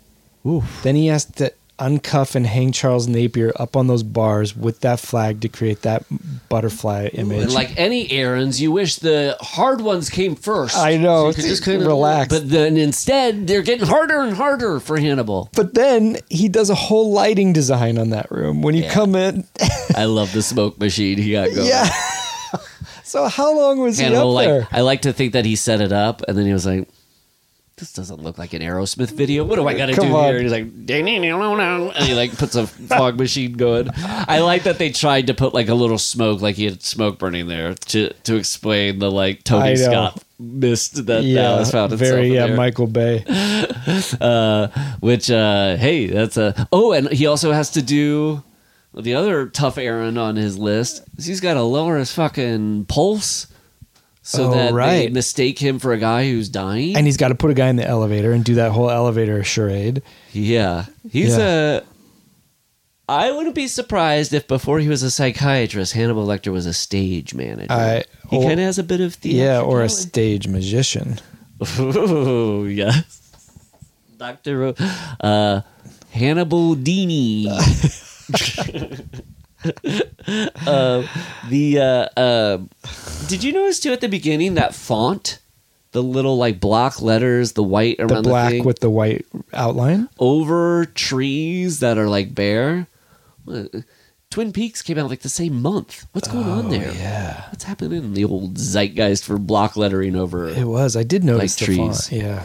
Um, I've said this before, but coming, driving to your um, house today, particularly, it's such a nice little atmosphere. it's rainy because it was rainy, but le- bare trees. I was like, felt like I was driving in the dead zone or something. Oh yeah. Uh, which remind me the whole build up to Hannibal, like you hear his name, then she has to go. He gets his whole background detail shared with her. You go down one hallway, another hallway. He's at the end of the hallway. Um, I was thinking it's like funny that it's like built like um like a a roadside spook house. Yeah. basically operates. It's Yes. like come on in. Oh, yeah. There's snakes at the end of the hallway. If Like, you "Oh, dare." okay. You Yeah. just like keep walking. because the three other prisoners could be uh, like uh, animatronic. Yes, Yeah, yeah. exactly, exactly. Uh, uh, so the fact that this like Oscar-winning movie is just like employing like roadside uh, uh, tricks, you know, Yeah. to get you to. Uh, but um, the uh, when she's going in there and he's getting built up, I was trying to think. I don't think there's ever been a forget horror monster, but a villain who gets that sort of You know what's funny? introduction of like this person is scary. He should. It's not. There's other people who kind of. Oh, I didn't know Dracula was a vampire. He's just an elegant. No, but I- this being like ten minutes of full on like. I'm just realizing Skyfall borrows so much from this movie because there's he doesn't come in till halfway through the movie and there's a lot of talk of like you don't know fear. You don't know until this guy That's right. and and there's just all this talk about him and then he ends up in the same type of cage mm-hmm. there's like the swap Well, and Anthony Hopkins was never a Bond villain, but seems like he should have been. still could be Was he offered the Tomorrow Never Dies? I think maybe. something like that Um, but when he is in a Mission Impossible movie, right? is he I think he might be in like part two or something. Oh. because when he pulled off that mask, it, the the skin. Oh, yeah. in the ambulance. I'm like, this is the weirdest Mission Impossible mask reveal I've ever seen. your mission should you choose to eat it uh, i just want to shout out what a wonderful touch it is to have buffalo bill's real name. Well it's john grant i guess but the fact that it's just james. Not james not jim not jamie james gumb g-u-m-b james gumb. If your last name was Gum, you would try to stay away from the moon sounds as much as possible. no i'm sorry But if your last name is like, gum you're gonna end up like buffalo bill. And James. James. James Gumb. And that's an alias, so he chose that. Whoa, boy, Is red flag. Anagram that they left for the audience. Ooh. Wait a minute. Eat Pez. Oh, what a ripoff. Uh, Jub Mage? Chubby Mage? Um, the the doorbell at James Gumb's house down in the basement This is like Yeah. a f- out of Frankenstein's lab. yeah, he's really worried about guests. But just it's like lightning inside that thing and the yeah, right, right, right. industrial. they got a theremin going too. um, with Jodie Foster um, playing this part, um, I don't know if it's really conscious in people's mind, but you do kind of go in the back of your mind like, she's had it in her movies had to deal with some psychos, and in Right. real life has had to deal with Right. some psychos. Travis Bickle, but then John Hinckley, who in real life Right. wants to go shoot Reagan to impress her. Right. So she kind of has this thing in her head, right? Of like, "Ugh, psychos are out there. I don't know how much, but there's got to be something that kind of she brings. I mean, I read an interview with Jodie Foster once where she said she had to start. She recognized that she was unconsciously choosing victim parts, people who are victims, and then about creating how they put their lives together being victims. And um uh and so that when silence of the lambs came along it was sort of about oh i'm in the position of somebody who wants to help victims. Um but the um jodie foster uh, uh just what i was gonna say is like um i don't know the uh um when she said like I don't want to play victim roles and stuff too, or I was aware that I was unconsciously doing that, it just it makes you go like, oh, what is that biographical too? Right. So, but when you're watching the Silence of the Lambs, it does have a little bit of a a pop of, um, ooh, I'd like to see her go and get John Hinckley. I know. well, she Spank him really pursued this role, and um, the the way the story goes in the notes is that Demme had a meeting with her, and he still wanted Meg Ryan or Michelle Pfeiffer, but then he had a second meeting and was won over. But then that was the original story, and then I think in I don't know like 2015 or something at an event. He said he just ultimately was resigned that the studio was forcing her to be in it, where they gave him Hannibal Lecter because they didn't they, um, Anthony Hopkins. They didn't want Hopkins, but he got that in it, and that's And Crazy he tells it- as kind of like a funny story. Is that Uh, right? he seems like a kind man. So Yeah, definitely. But but uh, he tells it as like you're waiting. I've heard him tell the story. You're waiting for the shoe to drop for a long time. It's like I didn't want her. We were on set. I still didn't think it was working out. And I think he tells the story as like, how foolish okay. am I that I never. But she clearly, must have sensed that. How can you act in those? I've been in a play once where I know the director did not want me, and. I, I just was not really strong enough to overcome that. And it's really a testament. The one It's time con- I got uh, fired from an acting job where the show continued, but I didn't. Um, it was one of those situations from the first day on set, not because of people were being rude or mean. I could just in my body feel like I've been miscast, Yeah. and this Oh. is not working.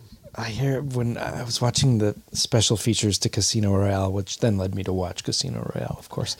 Uh, but just all the hate for Daniel Craig, and he had to make that movie with all the hate happening at that time. Oh, and to be able to step up and go, as the way he says it, is like, well, I knew we are making a good movie, but I knew then we had to make the best.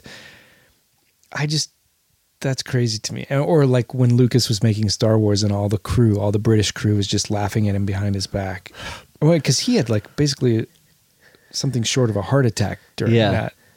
Well, it's funny. Like uh, I think I heard David Fincher once say, like I'm trying to think of what would be more annoying for George Lucas at the beginning of his career. People going like, "Yeah, okay, C three PO, dude, whatever you go with that," and people like mocking you for that, or then when you bring back the thing, people second guessing bringing it back. Well, he that's probably why he uh, was just all in on what he did for those prequels because he's like I've I've had people laughing behind my back. Or I guess nobody was though. That's the thing. Everybody was yes manning him on those things. Yeah, he just needed um, a Marshall Lucas. Yeah, not a, Gary Rick Kurtz. McCallum. Yeah, Yeah. just somebody kind of goes, hey, I might not be. Yeah. Um, the um, the other uh, name in this, along with Gary Goetzman, is uh, Tak Fujimoto. Who's, Oh, yeah. um, Demme's uh, main with DP. him. Yeah. I- Um, I would always name check that name as a kid, and I didn't know who he was, or I didn't know what a director of photography was. But I just the coolest. Tak Fujimoto. um, the seeing their uh, friendship, love, relationship evolve. The um, oh, in- her opening, in her scene with Lecter, I feel like it has like real substitute teacher energy, which my heart really goes out for. Which is somebody has to be in a position of authority, but they're a little. You can see they're a little nervous Oh about yeah, it. it's the worst. I I really feel for people when they're that way. They're like, we're gonna have a fun day today. We're gonna look, uh, open uh, your textbooks here, and like, oh my god, please, please help this person. I know that was the one thing I was so thankful about for taking acting classes. That when I was teaching college, and or was teaching as a grad student at 21, Yeah, going, this is a true fake it till you make it kind of thing. Just go in there. Don't be like Yeah. an authoritative asshole, but go in there and act like you belong there because there wasn't an ounce of me that believed I did. You know. right. But I guess if you come in, they can smell it on Yeah, you. you can't- blood drop of No, blood. you in can't. The Shark Tank. No, no. Um, I think we do have to discuss uh, Minx, Multiple Miggs. Miggs, Miggs, Yeah, Miggs. yeah. Uh, uh, multiple Miggs because he's a Multiple personality, yeah. Now, what Miggs does is gross. I don't know. Um, is it the first ejaculate in a Hollywood movie? Good even? question. I have no idea. Um, you know, like no, uh, Fox and the Hound has multiple examples. Um, uh, now, in defense, okay, I'm all ears. uh, I was thinking about it. And I was like, I was going to bed last night. I was like, wait a minute.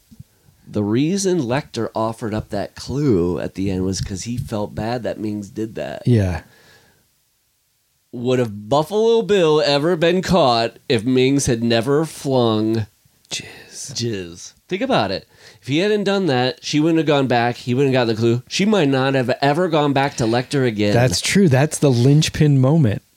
so. If anything, Caroline, the girl who's saved at the end, Yeah. is that her name? Catherine. Catherine. Too bad Mings isn't alive. She should be thanking him. She should visit his grave every day. Yeah. Also, Mings chewing his own tongue off based on Lecter, like uh, online bullying him. For hours. They said he was talking to him for hours. The one thing I love too is that, you know, Lecter's appalled by what Miggs does, but there's the other guy after he does it in the first cell that's like, Miggs, God damn it, what are you doing? He's Like, appalled too. it's kind of like there's this like hey There's the four of us down here. This is elite. We can't. We can't. We got to be, you know, keeping up appearances here. Yeah. Also, we're not to get this attractive young woman down here again if you're doing what you're doing. Although the one guy was silent, the other guy was It is like any group of four boys, though. There's always one guy who's blowing it with the chicks. Things, Absolutely. keep it together, man. we want to have girls over. Uh, yeah, the uh, um with her getting that um um jizz, yeah, but but uh, uh ejaculate, no, uh, spunk, man chowder. I forget what I was gonna say about Mings. I don't know. Mings is that his name? Miggs, Miggs. Um, I think. the uh, uh, the I like uh, Hannibal's love for a, a pun. The yourself parking. Oh thing. yeah, Um, and anagrams. That's another one of those things where that garage scene in another movie could have been a dime a dozen, but they fucking care. Oh, God. that scene. I It- actually that's the thing about this movie is it walks just up to the the border of I don't want to watch it because it eries me out Uh-huh. too much. And maybe that scene and and some of the back skinned scenes. But the garage scene, you're right. That it makes me uncomfortable, but it's also entrapment, like all the other scenes that are scary. It's about like, what if you got? But she's so cool. Like you realize how Clarice is the shit in that scene because this guy's not going to help her open it. She's like, whatever, I'll get a jack, and she puts it under the door and Yeah. it. At, like it's so cool. But then that thing is just filled with like kind of s- classic Mannequins? hack I I know. psycho Yeah, stuff of like, something stuffed you'd see owls and mannequins. Carnival Funhouse. Yeah.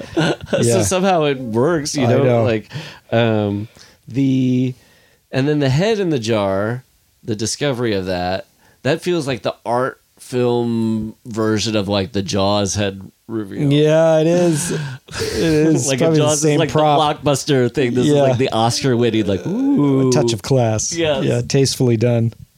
Did you know uh, my friend Mike? Uh, he grew up in Fort Dodge. And he told me he never visited it. He, they, you just know the town, your town strip club. Yeah. theirs was called a touch of class. You're not going to some gross strip club. No, and I'm sure Iowa. I'm sure it was the height of propriety. Oh, I bet when you walked in, people were wearing top hats and and they're just like, by the way, when you come in here, no nudity.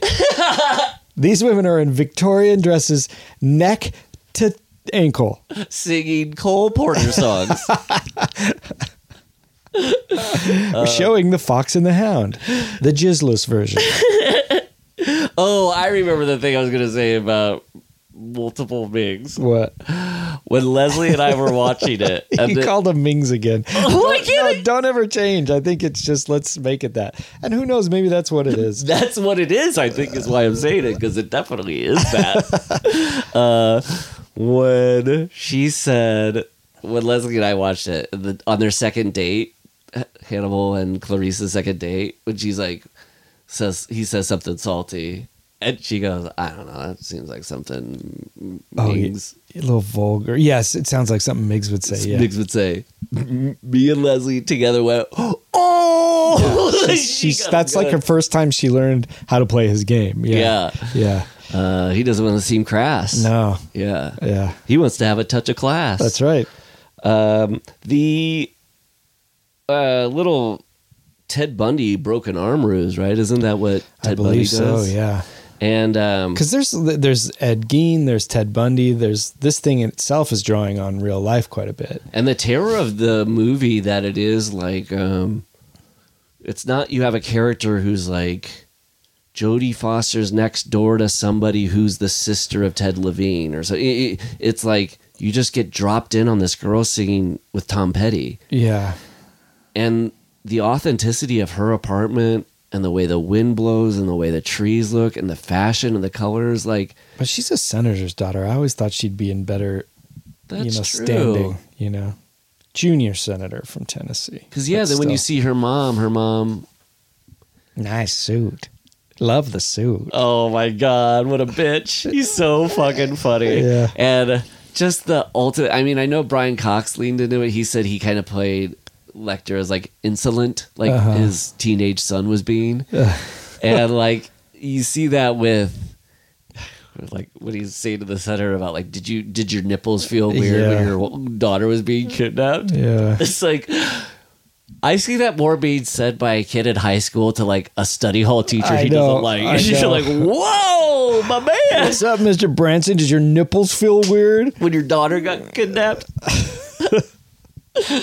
um, the uh, the bug dudes, bug goo. Uh, oh, when you first hear her screaming in the dungeon, Leslie and I were watching. We're like, oh, Mary's crying. We like paused it. We're like, oh, Mary woke up. And they Oh, were like, God, no, it's the girl in the well. Thank God it's the girl in the well. Yes. Thank God someone's only been kidnapped and tortured and is not my daughter waking up. And I say that with only 50% of irony. No, I mean, certainly a fictional character Yeah. being in a well, I would totally choose that over. Yeah. And then maybe somebody I might not ever know. 20% chance. Yeah, I would trade that in for a full night's rest. Uh-huh. Uh, Especially these days. right on. The um but yeah, the that the, I'm trying to think if I have um any other notes. I'm the all out of notes. I'm What's all that? out of notes. I'm It's, so um, lost without you. the stuff that the shot that of him like using the baton Yeah. as blood comes up on him as he's like moving it that's the thing that most sticks in my brain from this movie like the image but the um the thing that i think most rattled me when i first saw it was when buffalo bill starts mocking the girl in the well Oh, I God. Because it feels improvised. Yeah. Yeah. And it, it was like, I knew this guy was bad, but this is just like getting to a realm of like evil that feels really startling. Oh yeah, and a thing I noticed this time I've never noticed before when he's talking to her, there is a point where he's fighting empathy. Can you do you know what I'm talking about? Where he's like, "Mm," and then he just decides, no, she's not a human. Because you could see him being like You're affected. It's almost like when Vader's contemplating throwing the Emperor over the side. But this time he doesn't go, no. no, But that's true. I now that you say that, I'm like, oh, that was the the flash. Uh, yeah. in his eyes. Um, the other, the thing that also like really rattled me, and it's because it doesn't obey movie rules at all. When she comes to the girl in the well, and she's like, "Don't leave me alone here, you fucking Oh, bitch." yeah, yeah. I always remember that. It's funny because it's different than Rob Zombie doing that because you're like Rob Oh, Zombie yeah. thinks all humans are shit. When Jonathan Demme does it, and you've seen two hours of human complexity, Also, the senator has just said she's quiet and gentle.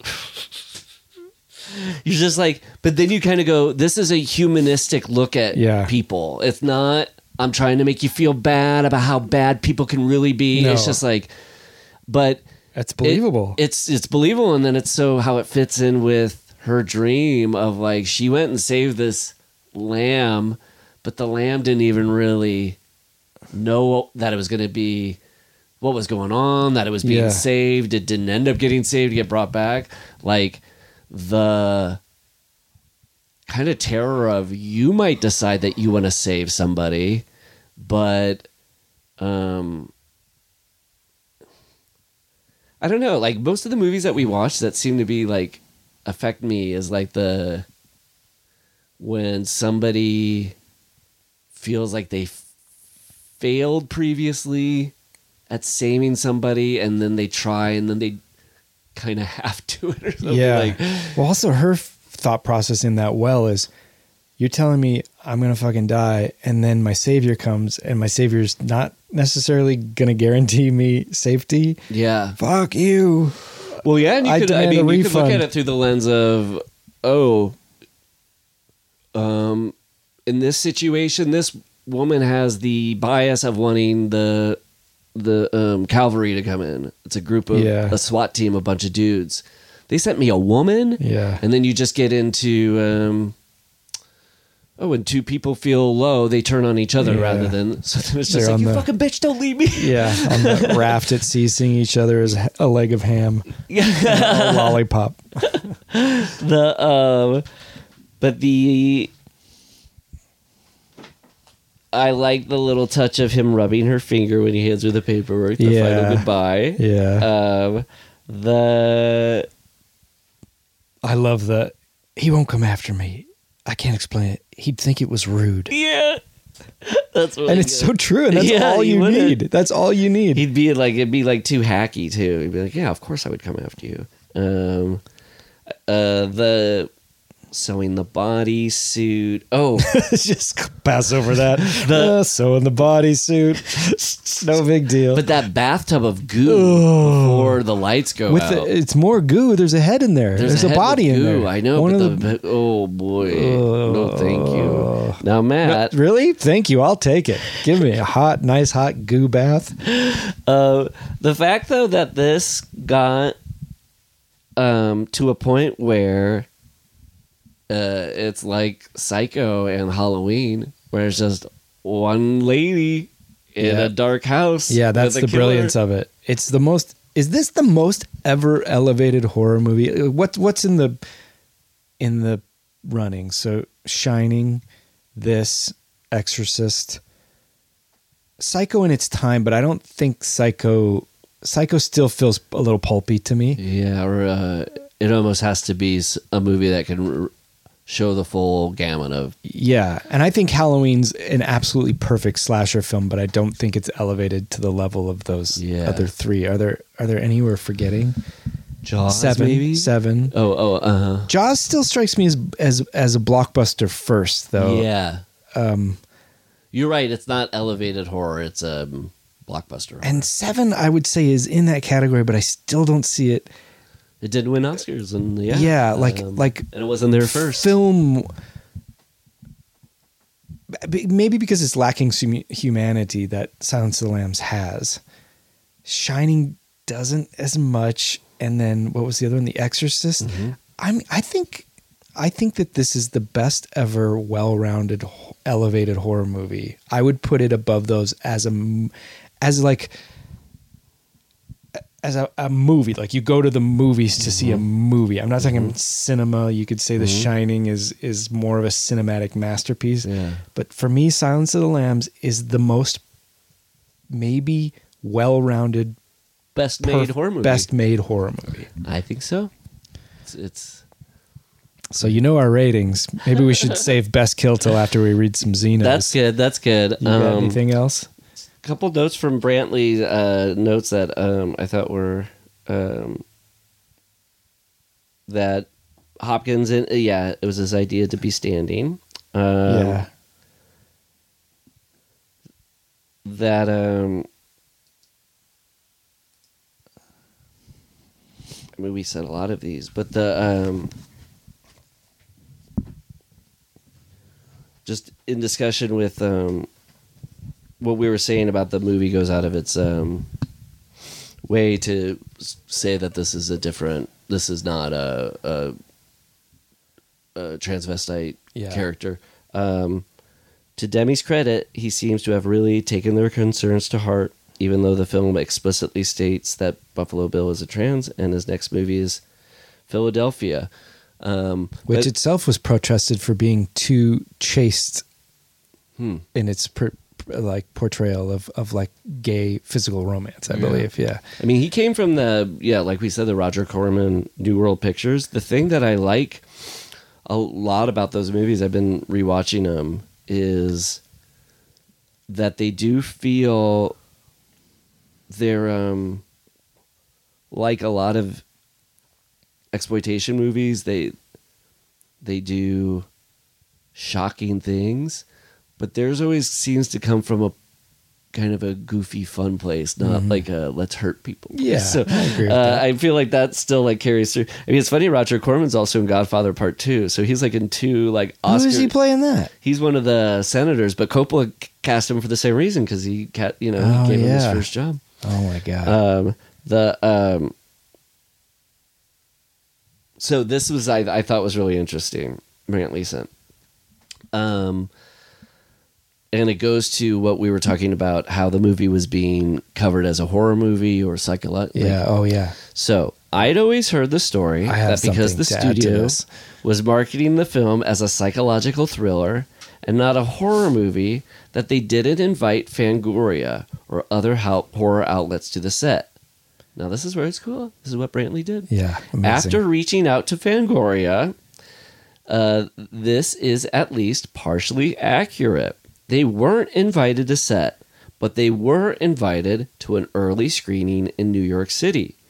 And Orion invited Fangoria to their offices and allowed them to look through set photos, including the gory ones, for post release coverage all great info. Then I love this. The Fangoria reporters who got back to me said that Seven was much worse about not allowing them any coverage of the film at all. This is a with Gourley and Rust exclusive because Phil Nobile Jr., who is runs Fangoria, Oh. emailed me and said, "Hey, your your researcher got in touch with me.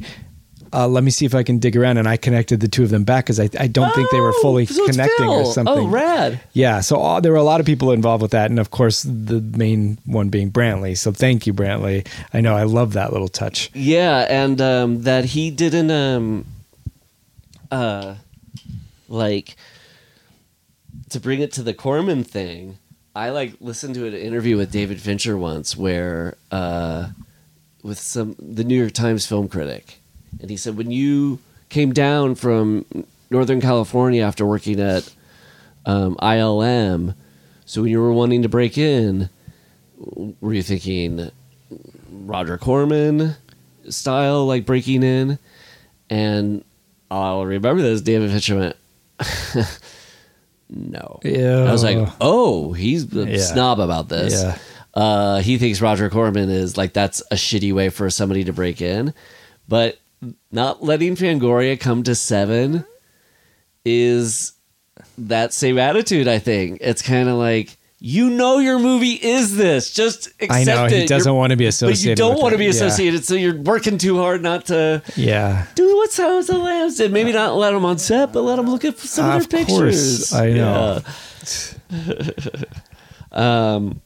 So yeah, should we read some names? That's right. First up is Liam Toner gets a little shout out by me, the Southern lawyer. I'm not a Northern client. I'm a Southern lawyer. uh, was there anything else on there I had to cover? Nope. Okay. Um, Why don't more infant formula companies use organic, grass fed whole milk instead of skim? Why don't more infant formula companies use the latest breast milk science? Why don't more infant formula companies run their own clinical trials? Why don't more infant formula companies use more of the proteins found in breast milk? Why don't more infant formula companies have their own factories instead of outsourcing their manufacturing? We wondered the same thing. So we made ByHeart, a better formula for formula. Learn more at byheart.com. Even when we're on a budget, we still deserve nice things. Quince is a place to scoop up stunning high-end goods for 50 to 80% less than similar brands. They have buttery soft cashmere sweaters starting at $50, luxurious Italian leather bags, and so much more. Plus, Quince only works with factories that use safe, ethical, and responsible manufacturing. Get the high-end goods you'll love without the high price tag with Quince. Go to quince.com slash style for free shipping and 365-day returns. Uh, let's just straight up shout out, right? Take it. Tamara Lumpkin. She said that. Um. Uh. Tamara Lumpkin. She said it feels like she's hanging out with two buddies every day. That's like the nicest thing you guys could say about the. About Hi, pod. buddy. Hello, Kate Boynes. Uh, oh, Eastern Canadian married couple here, huh?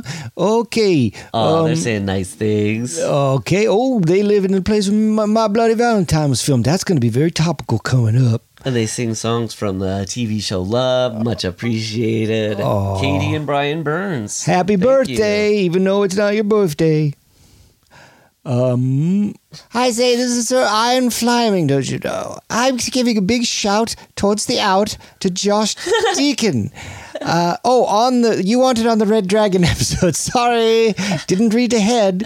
Imagine this um, two episodes from now. Hey, Kelly Spence. Hi. Thanks. And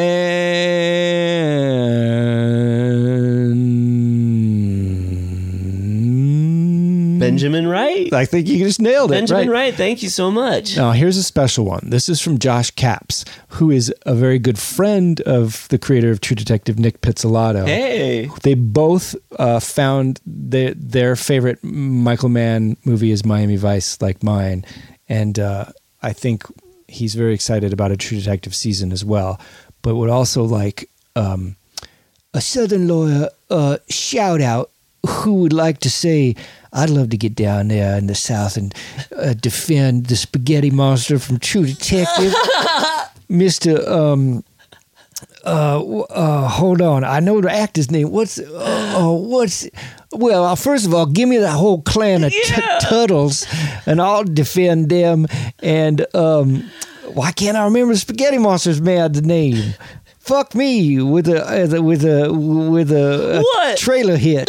Oh no. Uh, all right, well that's everybody. Thanks for listening, everybody. Now, what about you guys in the live stream? How y'all feeling, huh? Ooh, ooh, they switched from lambs to from horse in the book. Interesting. So it was called Silence of the Horses. Wait, what? I miss. I came in on the tail end of that. That's not true, right? Hey, I'm taking it as truth.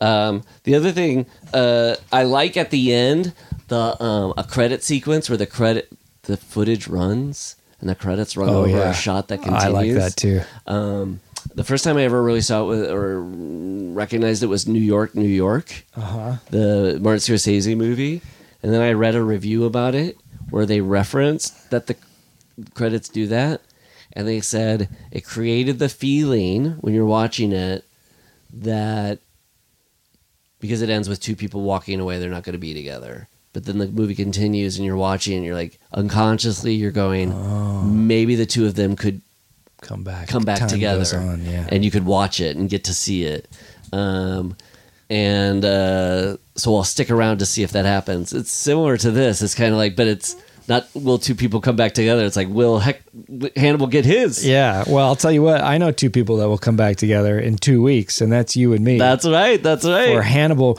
Now, I think Silence of the Lambs may be my favorite of all these movies, but I'm maybe been most looking forward to watching Hannibal for some reason because I haven't seen it since the theaters, and I know it's not going to be great, but it's probably going to be pretty fun.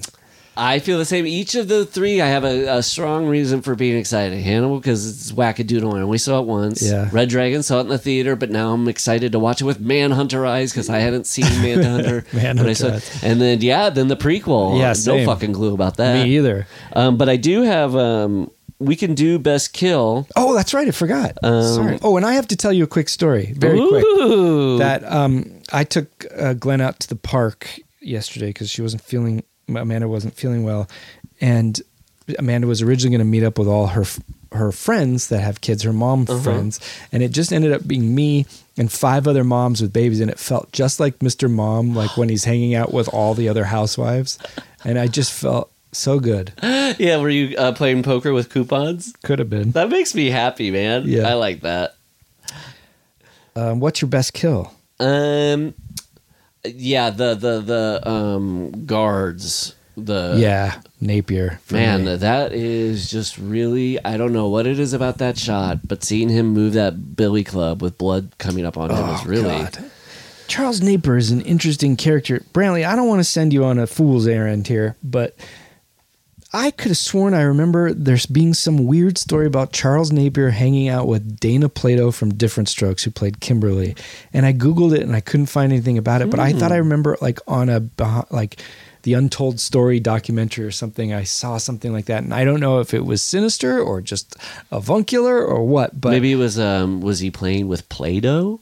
no, No? no. He Uh, was he was playing with Plato the philosopher. Now should we close this up with a song, Matt? Please. Because I made another spoof song for the Oh, title. oh, good. Maybe we should have opened with this like last time, but uh Give it to me. okay, here we go. Um Oh, 13 out of 13. Yeah, Best kill. We'll sure. see you in a couple of weeks. I, I'll hear you in a couple. You'll hear us in a couple of Yeah. weeks. Okay. Here we go, Maddie. Not part of the song. Anytime. I'm already putting it together. Oh yeah, I'll tell you Sterling. I think you'll understand when I say Chianti. It's the silence of the lambs. With me, come on. With it. It's the silence of the lambs. It's the silence of the lambs. Oh, please say to me, Buffalo Bill is your man. and please see. And Chianti. It's, the silence of the lambs. I want to eat your hand. Hey, that's good. And when I touch you, I feel hungry inside. I like you even more than Francis. Dollar high. Dollar high. Dollar high. Yeah, okay. That's, Oh, I hope this becomes a regular feature. I think, I think that's going to be big. Uh, God bless you, Paul. God bless you, Matt. See you next time. Bye. For more Gourley and Rust content, head over to patreon.com slash with Gourley and Rust to get episodes ad-free and a whole week early. Plus, monthly mailbag episodes and feature-length watch-along film commentaries of your favorite horror classics. That's patreon.com slash with Gourley and Rust. Email us at withgourleyandrust at gmail.com and your questions might be featured on a future mailbag episode. With Gourley and Rust theme song by me, Matt Gourley, and performed by Townland. You can find us on Instagram as Townland Band, as well as Paul's fantastic band at Don't Stop or We'll Die. And why not rate and review with Gourley and Rust on Apple Podcasts? It'll help us grow the show and keep us trucking through the Jasons and the Michaels, the Leatherfaces and the Chuckies, the aliens and the Ken.